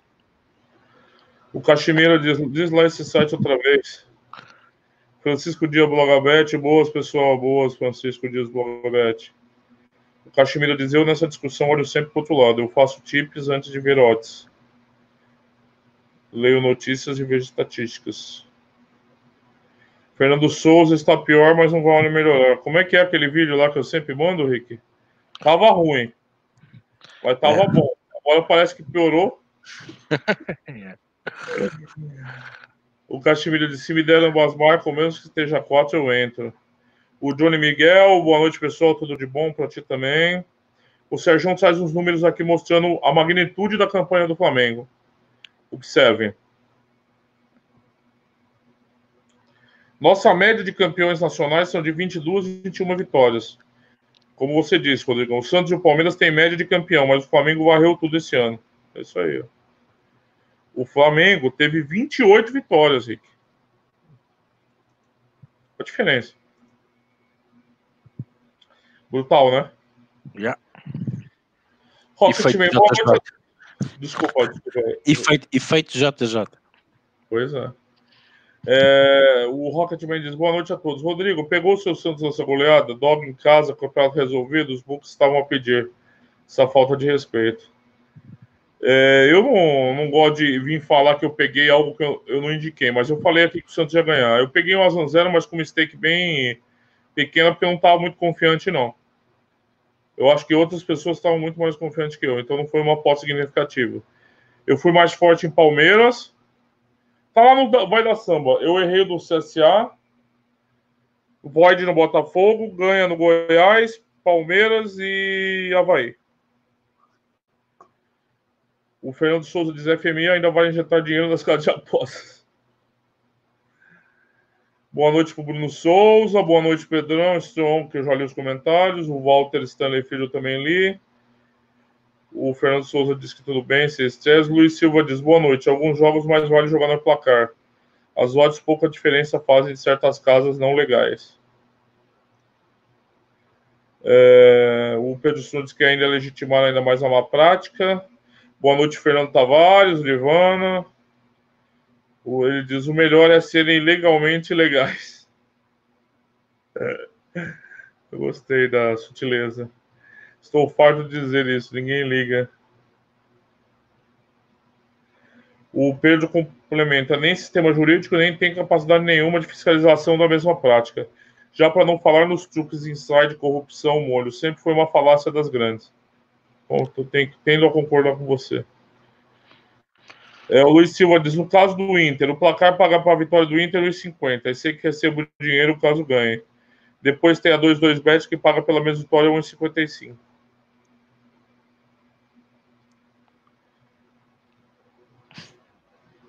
O Rocket Man zoando aqui, ele fala: ainda vocês falam mal do placar, não limitam, pagam sempre. Dinheirinho na mão. Paga até os chineses, né? Paga até os chineses. o Zé Dourado fala: Ricardo Matos, deixa-nos pelo menos um pequeno raio de esperança. Mas é certo o que dizes. É, eu costumo dizer, eu não quero ter razão, não só vos quero chamar a atenção. até rimei. Uh, porque é difícil. Eu, eu continuo a dizer, não digo as coisas em vão, nem daqui é. é eu, eu às vezes sinto-me um bocadinho como uh, um, quem estudou português, uh, sobretudo a nível secundário, vocês estudaram aquele sermão uh, padre que, que, que, falava para o rio e falava para os peixes, era o sermão. Um, parecia um tolo, um doido, mas ele falava muita realidade que se passava na altura. E eu parece-me um bocado às vezes que falo aqui um bocado para os peixes, um, mas que eu acho que há um e outro que apanham aquilo que nós vamos dizendo aqui e que nós vamos alertando. Um, já me fizeram perguntas do género: epá, Ricardo, estás a ver isso tão mal e continuas aqui, achas que este mercado está saturado? Uh, perguntas até um bocadinho, digamos, de quem realmente se apercebeu e que se preocupou e foi tentar perceber se eu tinha razão ou não. Um, e que me preocupa opa, o mercado, a maneira como está, o que é que vai acontecer, o que é que não está. Provavelmente será tema para um artigo meu para o final de 2019, para, para o início de 2020, mais ou menos assim já pensado por alto. Pá, perspectivas pá, cada vez pior. Uh, Portugal, nem vamos falar sobre isso, porque realmente as coisas estão como estão. Há uma nova casa, atenção, não se esqueçam, na MUX, ok? Uma nova casa de apostas em Portugal, na MUX, diz que vem abalar aí a malta, a malta, a malta de, das apostas em Portugal. Vamos ver o que é que nos vai trazer, vamos estar expectantes. Um, uma nova casa de apostas que ainda não tem, ainda não está, não está on, mas que já, já, já fazem por se anunciar. Uh, na MUX, vamos ver o que é que se faz. Só o nome até já me assusta. Por isso, siga. Um, estejam atentos. Provavelmente o Aposta Ganha terá depois a review para, para vos alertar o melhor, o, o, o bom, o mau daquela, daquela casa. Um, eu realmente gosto, depois quando as pessoas fazem aquelas perguntas, o que é que eu acho, o que é que não acho, futuro. o futuro é negro, é complicado. Um, Dei-vos aqui os dois lados, o lado, o Dark Side of the Moon, um grande, um grande álbum do, dos Pink Floyd, um, e, e, o outro lado, não é? Ou, ou, então, olhando isto um bocado para os, para, para os Star Wars, é o Dark Side, e, e, os gajos estavam do lado da força, não é? Um, e isto é um bocadinho, vais para o lado bom, não, és, não podes ser lucrativo, vais para o lado mau, se, és, se tens o azar de ser lucrativo, estás sujeito a ficar sem saldo, conta fechada, és obrigado a conhecer o Ricardo, ou melhor, não podes conhecer o Ricardo, Uh, não podes levantar o dinheiro muita vez, não podes concorrer a muitos bónus, senão já não participas nos próximos. Pá, é uma dor de cabeça. Isto é uma dor de cabeça. Um, continuo a achar, e, e, e, também para fecharmos essa discussão, para falarmos de tipos, também estamos aqui para isto. Uh, eu acho que cada vez mais as, uh, as apostas online estão-se a virar para o apostador lucrativo. Porquê? Simples. São esses que perdem dinheiro uh, para o apostador lucrativo, para o apostador lúdico, desculpem. Porque são esses que perdem dinheiro, são esses que não se especializam. Mas quando as apostas não foram viradas por um apostador lúdico, Rick? Mas, sim, certo, foi, tens toda a razão. Foram sempre viradas para esse apostador. E o problema é que neste momento temos uma luta para nos afastar aqueles apostadores que querem ganhar alguma coisa com isto para fora das casas. Eles podem ser comentadores, fazer podcasts, estou a brincar podem estudar, podem trabalhar em fazer artigos escritos, podem fazer tudo. Epá, mas não apostem, pelo amor de Deus. E outra coisa muito importante: se nós dissermos como é que temos que fazer, e se vocês aprenderem esse conceito, vocês poderão ser os próximos apostadores lucrativos. Vocês são os próximos que estão fora dentro da casa de apostas. E isto é que me assusta, meus amigos. É que vocês, a, a, a aprenderem conceitos, a aprenderem a ser melhores, vocês serão os próximos que estarão fora das casas de apostas. E isso a mim é que me preocupa. Porque depois chega aqui um rapaz ou uma rapariga e diz assim inteligentemente: então porque é que eu ando a perder tempo aqui a fazer? Quando eu começar a ser lucrativo, não daqui a fazer nada porque mandam-me embora. E o que é que eu lhe faço? Vénia. E não posso dizer mais nada. Rodrigo, tips. Oh, deixa eu acrescentar um pouquinho aqui, essa discussão muito boa. Eu, eu sou um pouquinho menos pessimista do que o Ricardo. Mas não é porque eu discordo do diagnóstico dele. É porque eu acho que sempre, repetindo, sempre foi assim. A gente sempre foi caçado, párea. Por isso que a gente não consegue se representar em lugar nenhum, por exemplo, em, no, quando a coisa vai ser legalizada, porque a gente é insignificante para o mercado. É, sempre problema de saque. Quem não viveu problema de saque é a Sporting Bet aqui nos idos de 2000 e alguma coisa. É... Sempre problema com odds, sempre problema. Então, eu acho assim, eu acostumei a, a só me fuder, assim, resumindo, e sempre tentando se adaptar à nova realidade. Eu fico imaginando, por exemplo, eu não vivi esse período, o Bruno, que começou na Bet and Win em Portugal, e hoje olhando o mercado. Quantas vezes ele teve que passar por uma. Ou ele e outros, que tem outros apostadores Quantas vezes ele precisou, eles precisaram passar por uma reinvenção? Né? Então, realmente, a gente está indo por um caminho muito duro. Mas os, como os outros caminhos foram duros, eu acho que mais para frente a gente vai arranjar um, um jeito de se adaptar de novo. Ou não. Porque quantas pessoas também caíram fora nesses processos, né, Ricardo? Quantas pessoas deixaram de apostar? Eu imagino que diversas. Pode ser que daqui a três anos falou, não dá, não consigo mais. De Deixa-me deixa só. Epá, Ruben Batista diz o seguinte: eu vou meter isto aqui em rodapé. Desculpa, Rodrigo, porque isto é muito importante. Tudo Ruben bem. Batista, na legalidade de Portugal, a BetClick não limita. Tens facilidade em pôr 100, 200, 500 euros em cada aposta. Ainda tens stream de jogos e os levantamentos demoram 48 horas, máximo, sem custos. Ok, então, deixa-me só fazer aqui uma, uma coisinha muito importante, que é partilhar o meu ecrã. Ok? Desculpem lá. Eu gosto, eu gosto de ser esclarecedor aquilo que faço. Agora vou tirar aqui o comentário. Desculpa, desculpa, Ruben. E diz assim. O limite de ganhos que podem ser acumulados por si durante uma semana, da meia-noite de segunda-feira às 24 de domingo, é o seguinte: 500. Olha ali. Ok? O montante máximo apostado para qualquer aposta é de 0,10 cêntimos. Uh, não há limite máximo definido para apostas. Contudo, reservamos o direito de limitar o máximo montante apostado para determinadas apostas, sem o comunicar no website.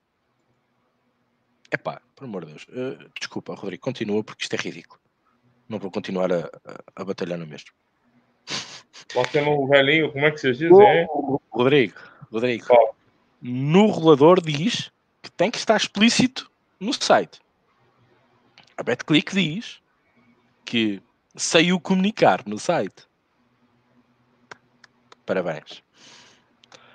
Eu sei daquilo que falo. Eu leio os termos e condições das casas. Vocês também deviam de ler. Porque se vocês metem lá dinheiro, vocês, quando se registram, vocês estão a aceitar estas condições. Sim, é verdade. Vocês estão. Olha, e depois nós dizemos assim: vou-vos dizer mais. Espera aí, desculpem lá, mas. Uh, aí. Se realizou várias apostas idênticas, apostas simples ou apostas ou uma várias combinações, cujos ganhos excedem os limites anteriormente mencionados, que não há limites, eles é que sabem qual é o limite. Olha aqui o português a trabalhar tão bem. Reservamos o direito ainda a reduzir os montantes apostados por si nas apostas em questão, de forma que os seus ganhos permaneçam dentro do limite de ganhos definido. Em qualquer caso, o montante máximo da aposta não poderá exceder os 200 mil euros. Ou que seja, é liberdade para limitar. É, é, é assim.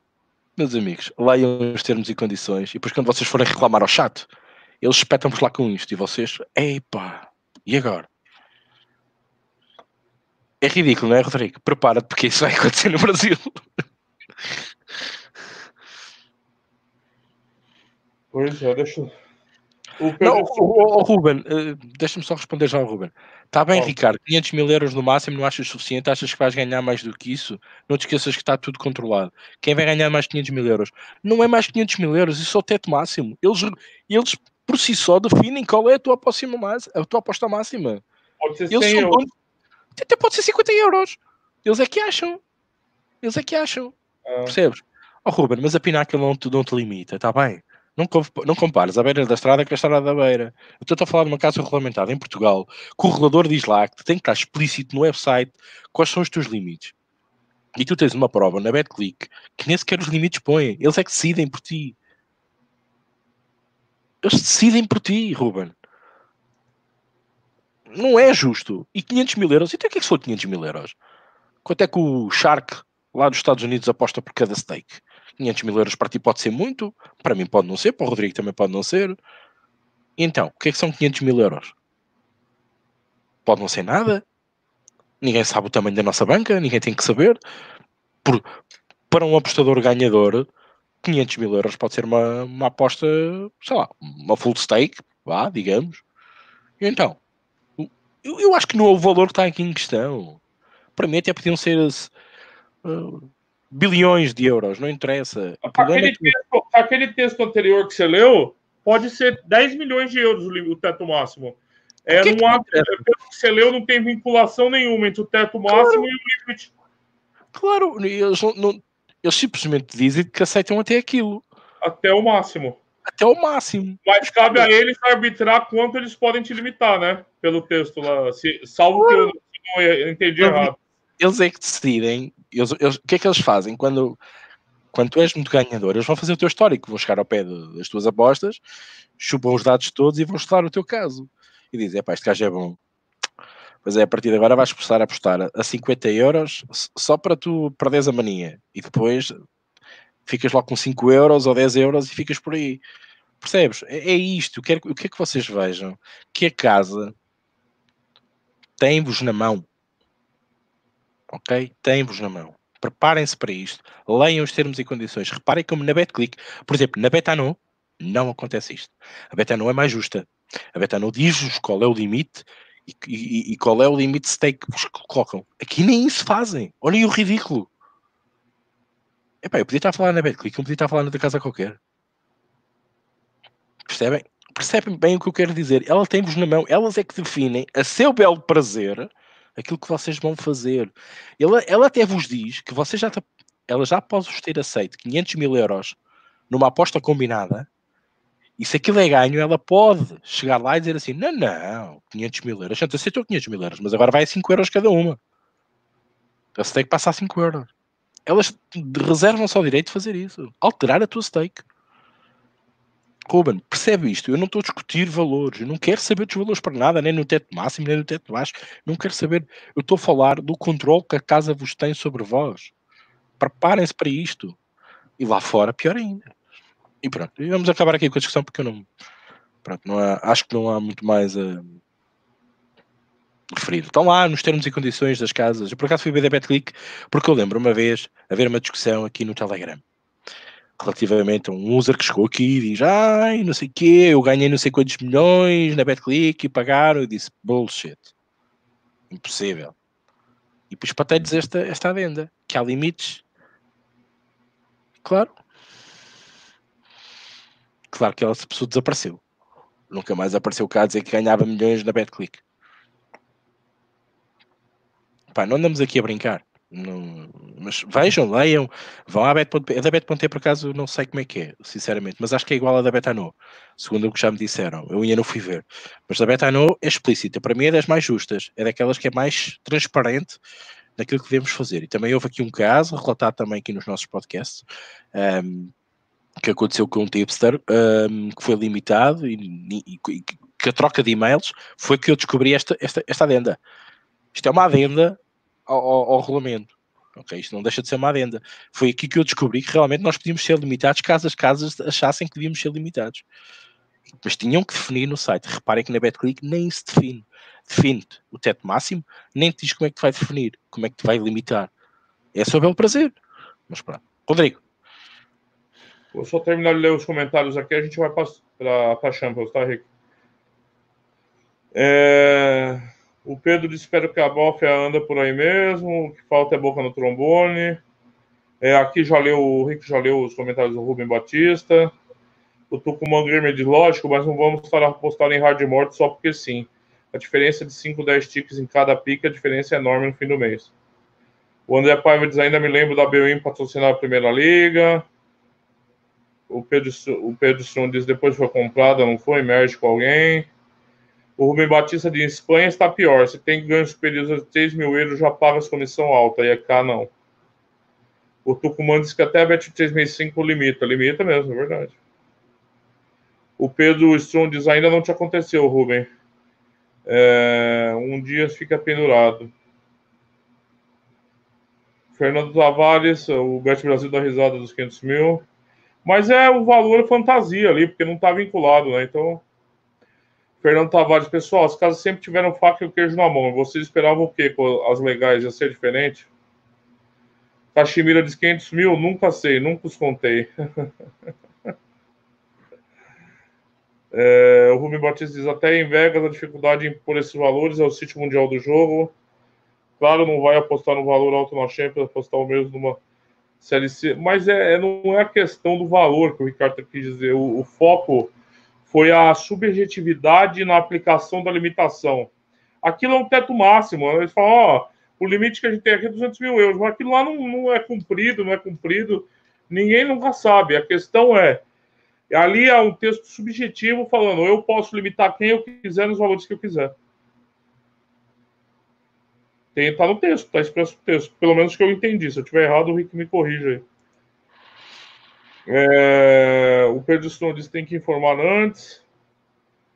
Kuman disse que tem a ver com liquidez no mercado. O Rubem Batista é óbvio. Ricardo não, esteja, não estava dizer nada de novo. Elas têm mais controle do que aquilo que pensa. Agora deixa eu te pensar. Costumo dizer o seguinte: as casas são gato e nós somos rato. E vai ser sempre assim. Tudo lido, Rick. Deixa-me só concluir. Um, eu não te estou a dizer e não estou aqui a dizer que vocês não devem apostar. Eu não estou a dizer com este diálogo todo que, que vocês não devem apostar, não devem ganhar os vossos trocos. Eu estou a falar aqui com uma, uma finalidade que muitos chegam aqui com uma realidade. Vamos ser ricos a apostar. E querem ser todos ricos e vão ser ricos uh, porque vão ganhar muito dinheiro nas apostas e vão ser os maiores da cantareira só estou-vos a dizer, a fazer isso em Portugal não vai resultar. Agora, vamos falar à realidade. Registar numa bet.pt, numa BetClick, numa Betano, vocês conseguem pagar a conta da água, da luz e da, e da internet e, pagar, e carregar o telemóvel? Claro que conseguem. Por que não? Vocês conseguem. Eu estou, eu estou a falar ser apostador profissional ao mais alto nível. Eu, quando, quando, quando esta, esta, estas ideias, é para vocês que percebam que, né, tanto num lado como no outro, vocês quando começarem realmente ganhando, quando vocês começarem a, a mexer em grandes volumes de dinheiro, vocês vão ter problemas, muitos problemas, ok?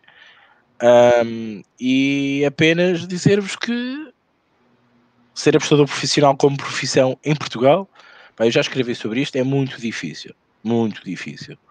Agora, viver de apostas, há muita maneira de viver de apostas, ok? A vender tips, escrever artigos, uh, sei lá, uh, mindsets, uh, sei lá, vender software, o que vocês quiserem que o mercado aceite e que seja bem vendido por vós.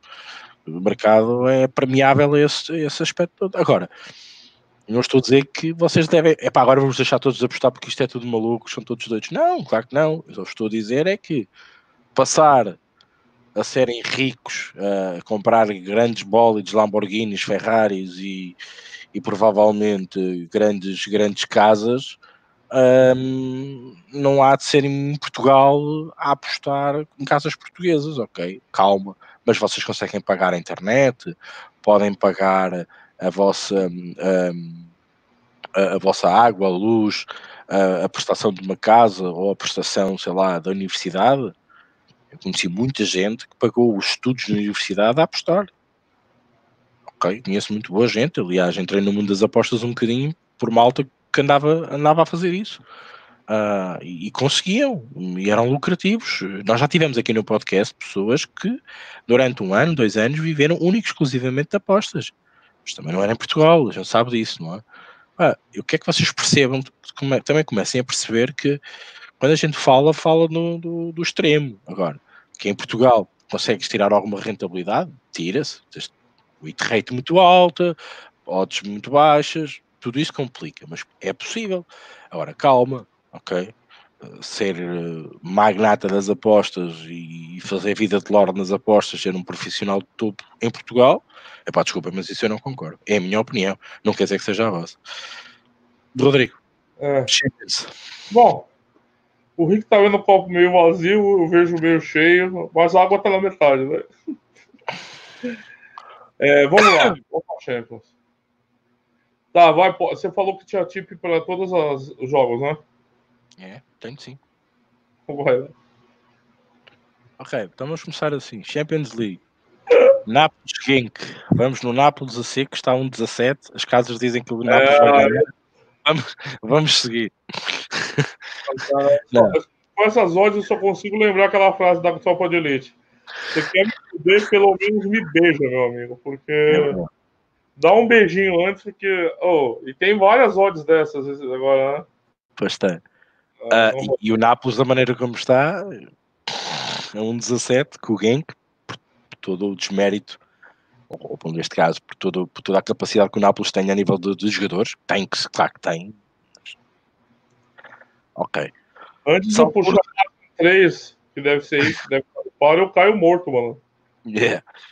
Uh, depois de Salzburgo, Liverpool, um, odds justas. 3,90, 4,26, 1,82 para o Liverpool. O Liverpool está praticamente arrumado nessa questão, não é? Vai-se lá saber com quem é que vai jogar e como é que vai jogar, não é? Vai ter uh, muito dinheiro no Liverpool por causa dessas odds. Ah, pois vai. E acredito que há muita gente vai ficar pendurada. Isto é um chamativo, no meu entender. Uh, depende, depende como é que o Klopp vai abordar este jogo. E continuo a dizer, vejam isso, tenham cuidado, um, porque é, é, perigoso. E até não se esqueçam, não se esqueçam que o Liverpool vai passar aqui uma senda. Se há jogo para poupar, este pode ser um deles. E atenção que até é uma grande equipa, o Salzburgo é uma grande equipa, ok? Marca muitos golos, tenham cuidado com isso. Um, depois vem vem o Boxing Day, vem o Mundial de Clubes, não é, Rodrigo? Ajuda-me. E depois volta outra vez o fim de ano, mais uma jornada pelo Dia meio. 17 já é o primeiro jogo do, do final de semana, tem, tem jornada da, da Premier, né?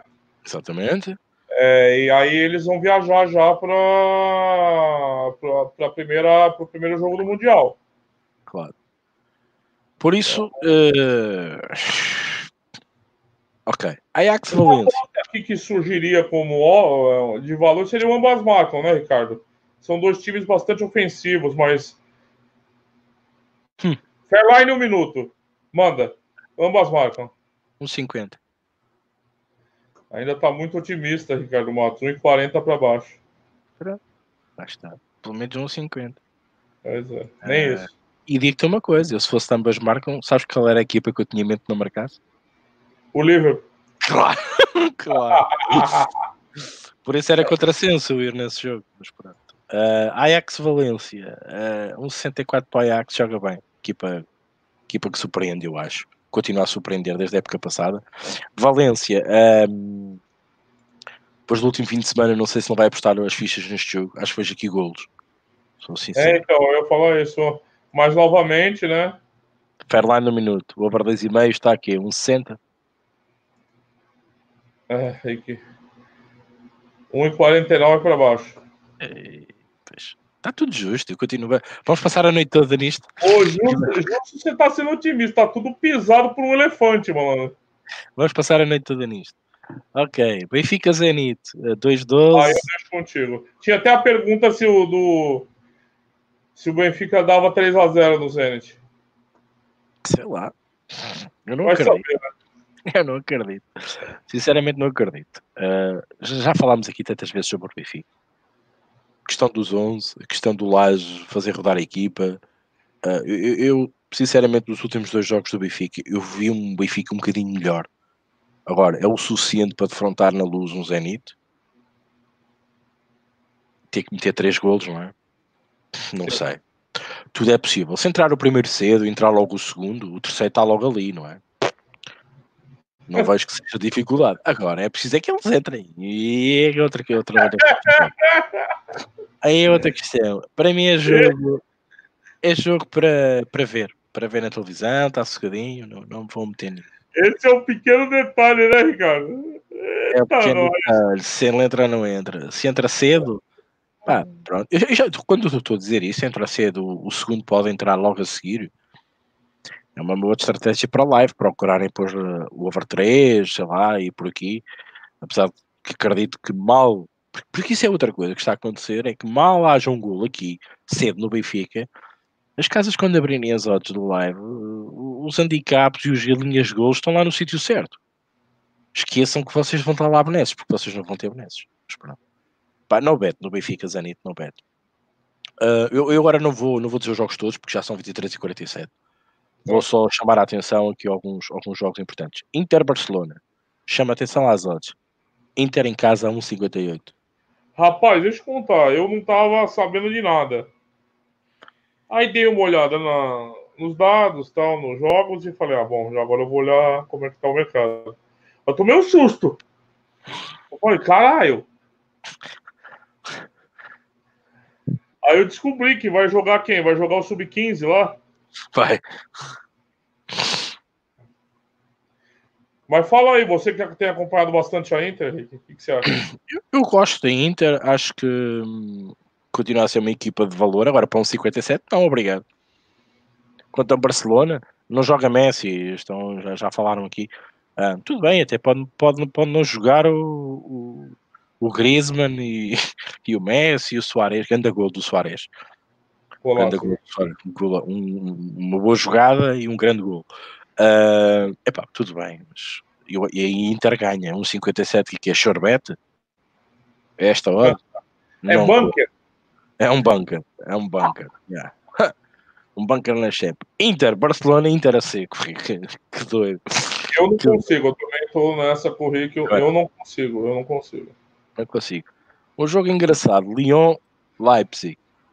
Muitos gols ou 0 a 0. Né? Porque é mesmo assim. É mesmo assim, o que é que se vai passar neste jogo? Um arranjinho, não se chateiem, vamos passar os 90 minutos rápido, vamos embora, né? Já posso ir embora a dizer o Leipzig. Uh, pronto, o Lyon faz o, uh, o trajeto para a cama que é para ser mais rápido, porque estão a jogar em casa. Pá, não há muito mais a acrescentar. Pá, uma coisa, uma outra também me surpreende, o City 1,83. Também, vai ser, vai ser outro mercado que o dinheiro vai jorrar. Se, se o Liverpool e o City não ganham, o Facebook vai chorar lágrimas de sangue no dia seguinte.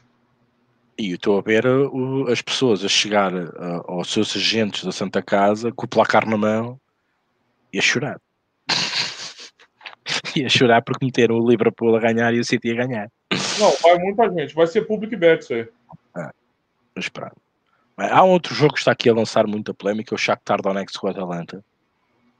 Esse eu tenho uma, uma aposta. Eu acho que aqui é golos uh, sinceramente. Duas equipas a precisar. Rodrigo, diz a tua aposta. Eu estou no Shakhtar a zero. Uhum. Em casa. Dog, eu vejo valor. Também gosto. Atlético Madrid logo com o time de Moscou, a um 17 Atlético Madrid. Opa, essa daí tá bonita. E agora outro jogo. A Bayern Leverkusen Juventus, com é Juventus a 3,59. Quem de, novo, de novo isso. De novo, o diabo tentando.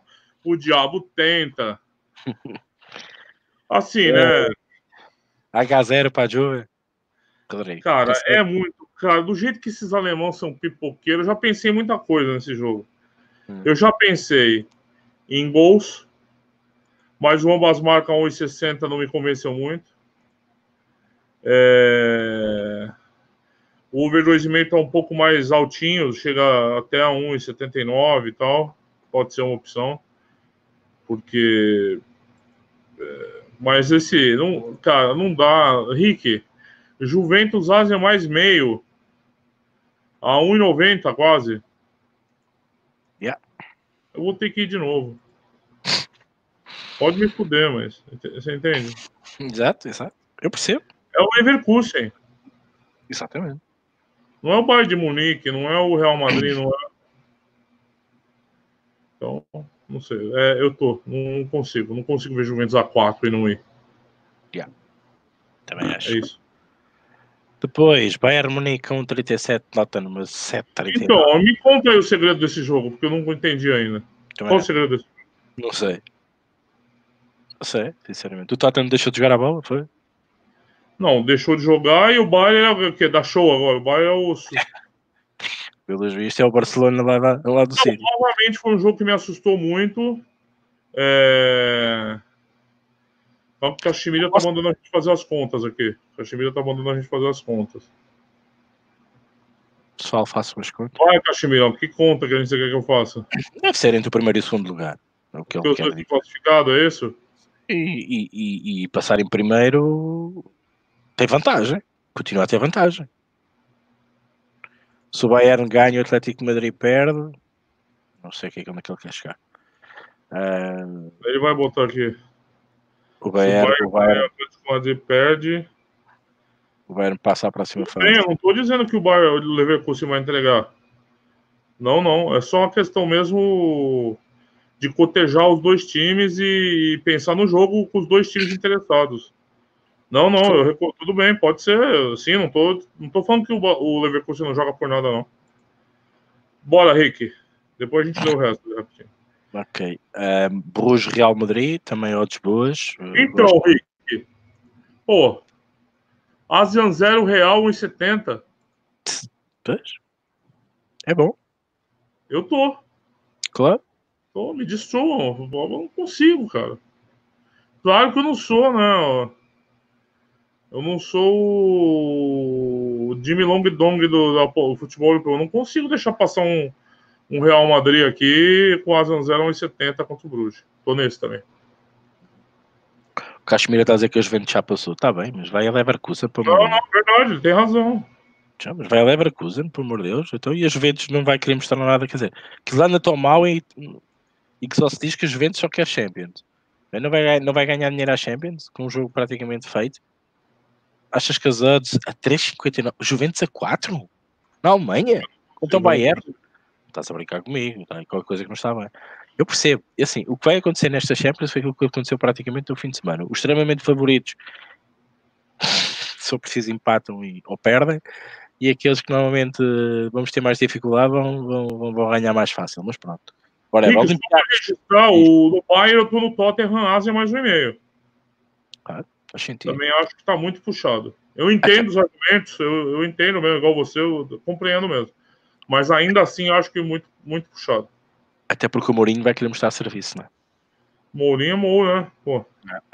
E calma Bom. lá, né? Se fosse o Estrela Vermelha jogar com o Bayern lá, eu entendi essas odds, né? Claro. Mas não o Tottenham, né? E não é mais o Tottenham do Pochettino que tava com os braços abaixados. Já temos Não. um Tottenham um pouquinho diferente, né? Diferente, motivado, e os jogadores de volta do treinador, reparei isso no último jogo, a abraçar o treinador, isso para mim quer dizer muito. Ah, e logo o Mourinho, que às vezes tem, não consegue gerir, ou tem mostrado que não consegue gerir bem balneários, e acho que ele foi muito bem aceito no Tottenham. Olympiacos, Estrela Vermelha, o Sérgio de Azevedo, ahm, sem opinião, ir, ir, a, ir à Grécia é sempre complicado, ambas marcam aqui. Também Gosto não tem nada? Esse, esse daí é um... E nem nada. no PSG, não tem mais nada de chance. PS, PSG Galatasaray também, também sem opinião. A Europa League, eu não vou falar dos jogos toques, porque são muitos. Ah, eu assim É. devia falar. Eu, eu, o Porto Fica tem até odds- 5 da manhã aqui. o Porto tem odds, vou falar só das equipas portuguesas e da minha equipa fetiche, entre aspas, que é o Dinamo que vive, está a 1,23 a jogar com o lugar em casa.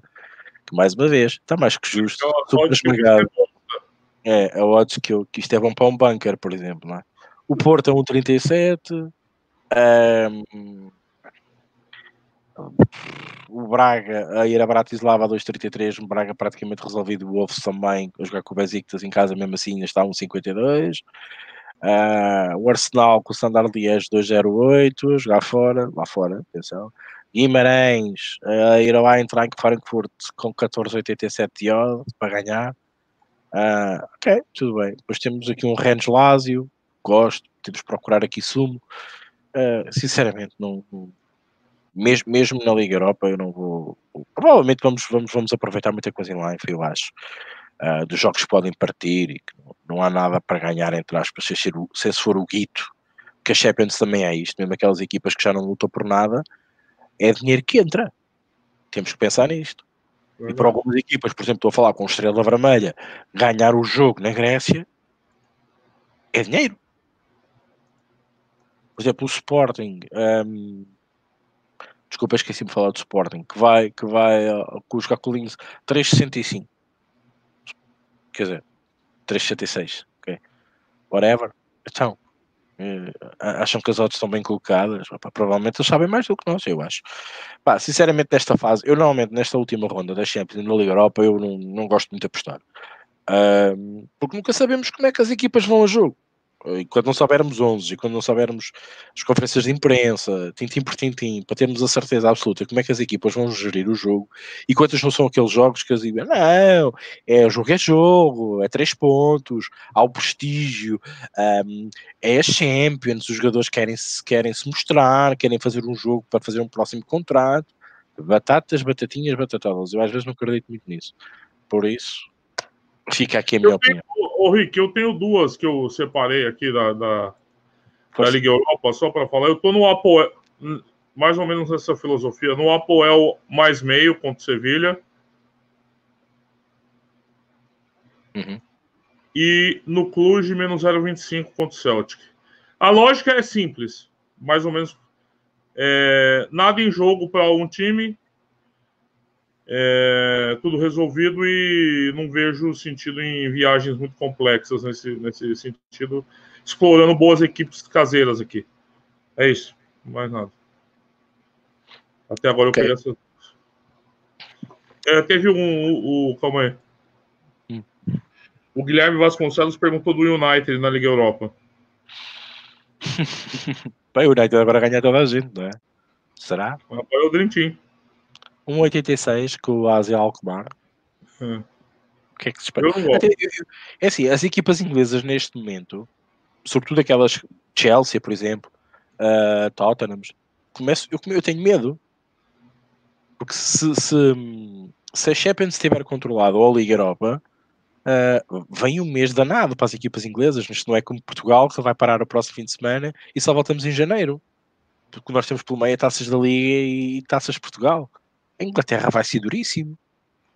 E atenção, estamos a falar uma época festiva pelo meio, que é o Natal, e depois o fim de ano. Normalmente comete, comete excessos, etc, etc. É muito difícil gerir este mês, sobretudo até para o Liverpool, que ainda tem mais uma competição para, para ir disputar. É muito difícil trabalhar uh, este mês de dezembro. Falo na Premier e falo na Championship, por exemplo. Malta, tenham cuidado. Eu não sei até que ponto vai haver aqui escolhas. Vai haver aqui poupanças. Agora, quando e como, tenham a certeza antes de se meterem nos jogos, porque acho que isto é uma boa maneira do mês de dezembro ser um mês que nós vamos dar a nossa prenda às casas de apostas, digo eu. Um, cuidado, estudem bem os jogos, tentem perceber mesmo o que é que vai o jogo. Pá, se tiverem que esperar, normalmente os 11 em alguns sites aparecem mais ou menos mais tardar meia hora antes do jogo.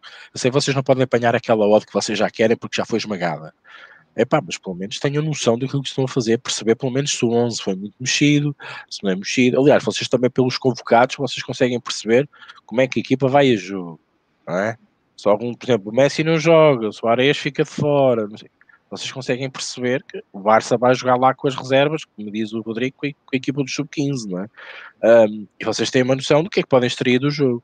Pá, esperem um bocadinho para terem a certeza absoluta. E mesmo com as equipas na máxima força, Pá, nada vos impede que aquele jogo seja, fech... seja tipo devagarinho, calma, que já acabou, já me posso ir embora.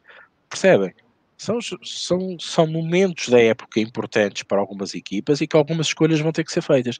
Por isso, alerto para essa situação, percebam essa situação e tentem entender que quanto mais informação tiver no vosso lado, vocês conseguem julgar melhor o jogo e verificar se as odds são de valor, ou estão ajustadas demais, ou estão a ser, neste caso, como já falámos da chuva, é, esta, é estas cotas que nós achamos que mesmo assim, mesmo assim, uh, valem dinheiro.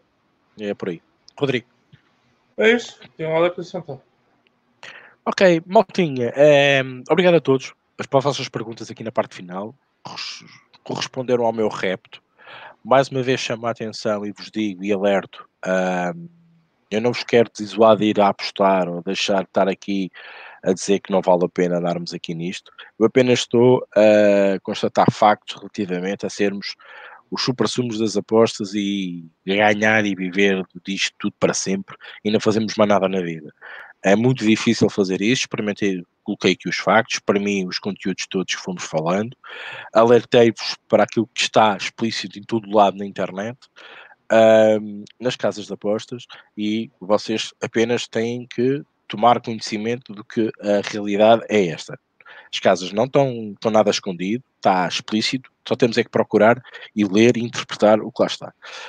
Um, mas também depende da nossa postura que estamos aqui. Continuo a dizer que vocês podem pagar a conta de eletricidade, da água, as propinas da, da universidade, uh, isso é possível. Agora, altos voos, esqueçam, porque isso é mais complicado, está bem? É este o último repto que quero fazer relativamente ao assunto. Um, e pronto, e, e, acho que vocês também são livres de escolher aquilo que querem fazer e da maneira como querem estar nas apostas, porque há muitos que não querem, eu já li no Telegram, que não querem saber do CLV, não querem saber do ROI, querem apostar, querem, querem brincar, querem usufruir, querem, nem querem saber fairlines, não, há uns que não ligam a nada. Respeitar essas pessoas e respeitar os outros que também gostam de saber um pouco mais e querem saber mais. Adianta ou não adianta neste momento no mundo do mercado das apostas, mas há que respeitar os dois sentidos e, os dois, e as duas vontades eh, e os dois quereres, eh, ou, ou, ou digamos, a, a maneira de estar nas apostas serem diferentes e distintas, mas com o mesmo objetivo, que é ganhar algum guito. Portanto, acho que de um lado como no outro, as pessoas querem, querem fazer isso. Por isso, obrigado a todos, obrigado Rodrigo também. Foi este o nosso podcast. Fizemos um ponto final no Brasileirão, esperando pela, pelo JJ na, Campeonato do Mundo de Clubes. Vamos ter aí um mês uh, completamente uh, a 100, com Premier League, Championship, uh, algumas taças pelo meio também para disfarçar, mas depois a preparar já quase o fim de ano, a lançar aqui um bocadinho as ideias e projetar também algumas ideias para o próximo, para o próximo ano, que acho que os campeonatos ainda estão muito abertos e nós ainda podemos espreitar boas oportunidades. Sem mais demoras, Rodrigo, passo-te a palavra para depois fecharmos a emissão. É isso, Rick. Acompanhando aí o Mundial de Clubes, torcendo para ser uma final Liverpool Flamengo, para a gente ter um grande espetáculo. Mas vamos falar bastante disso ainda. Quero falar que tem um guia já do Mundial de Clubes no apostaganhabr.com, é, analisando todos os times e vale a pena dar uma olhada lá para quem quer se informar. Eu sei que vocês, como vocês dizem, vocês cagam um pouco no Mundial de Clubes, vocês não ligam muito, mas para quem quiser esse ano acho que vai ter um interesse maior por causa do Jesus.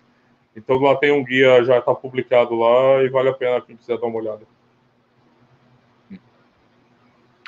Bom, um, eu acho que este ano o Mundial de Clubes tem tem JJ. Pois é. Como vocês eu... só querem fatrício de vocês. como, como eu via uma final de Libertadores, provavelmente vou dar mais atenção ao Mundial de Clubes pelas condições e também pela que esperar do Liverpool, que pode completamente desbanjar esta competição e o JJ até ganhar mais uma competição. Há, há este, esta, esta, este celeuma de volta do Mundial Clubes que, que, pode, pode puxar um bocadinho os apostadores e para quem gosta de futebol e para quem é adepto do futebol e quem é adepto também do treinador português. Maltinha, muito obrigado a todos. Uh, boa semana, boa Champions, boa Liga Europa, gestão de banca mente sã é preciso e já sabem, podem nos encontrar no Telegram, no fórum, no portal, um, no Brasil com o PR também a difundir em direto também para o YouTube a Dicas e Apostas do Brasil para vocês poderem também uh, acederem através do, do, do, YouTube no Brasil. Uh, um canal de, dedicado apenas para, para, para o Brasil, assim como no Telegram, como também no Aposta Ganha BR, onde vocês tem, claro, artigos mais específicos uh, para, o, para, o, Brasil e, e, para o que se passa também no, no, no, Brasil. E depois, claro, também em Portugal, com tudo o que, o que vamos falando e que vamos debitando aqui uh, com os expert tips sempre a bombar, uh, onde vocês têm mais que oportunidades de que lá está, de nos acompanhar o trabalho que vamos executando no dia a dia, hora após hora. Por isso, malta, um abraço. Quinta-feira, cá estamos de novo. Até lá.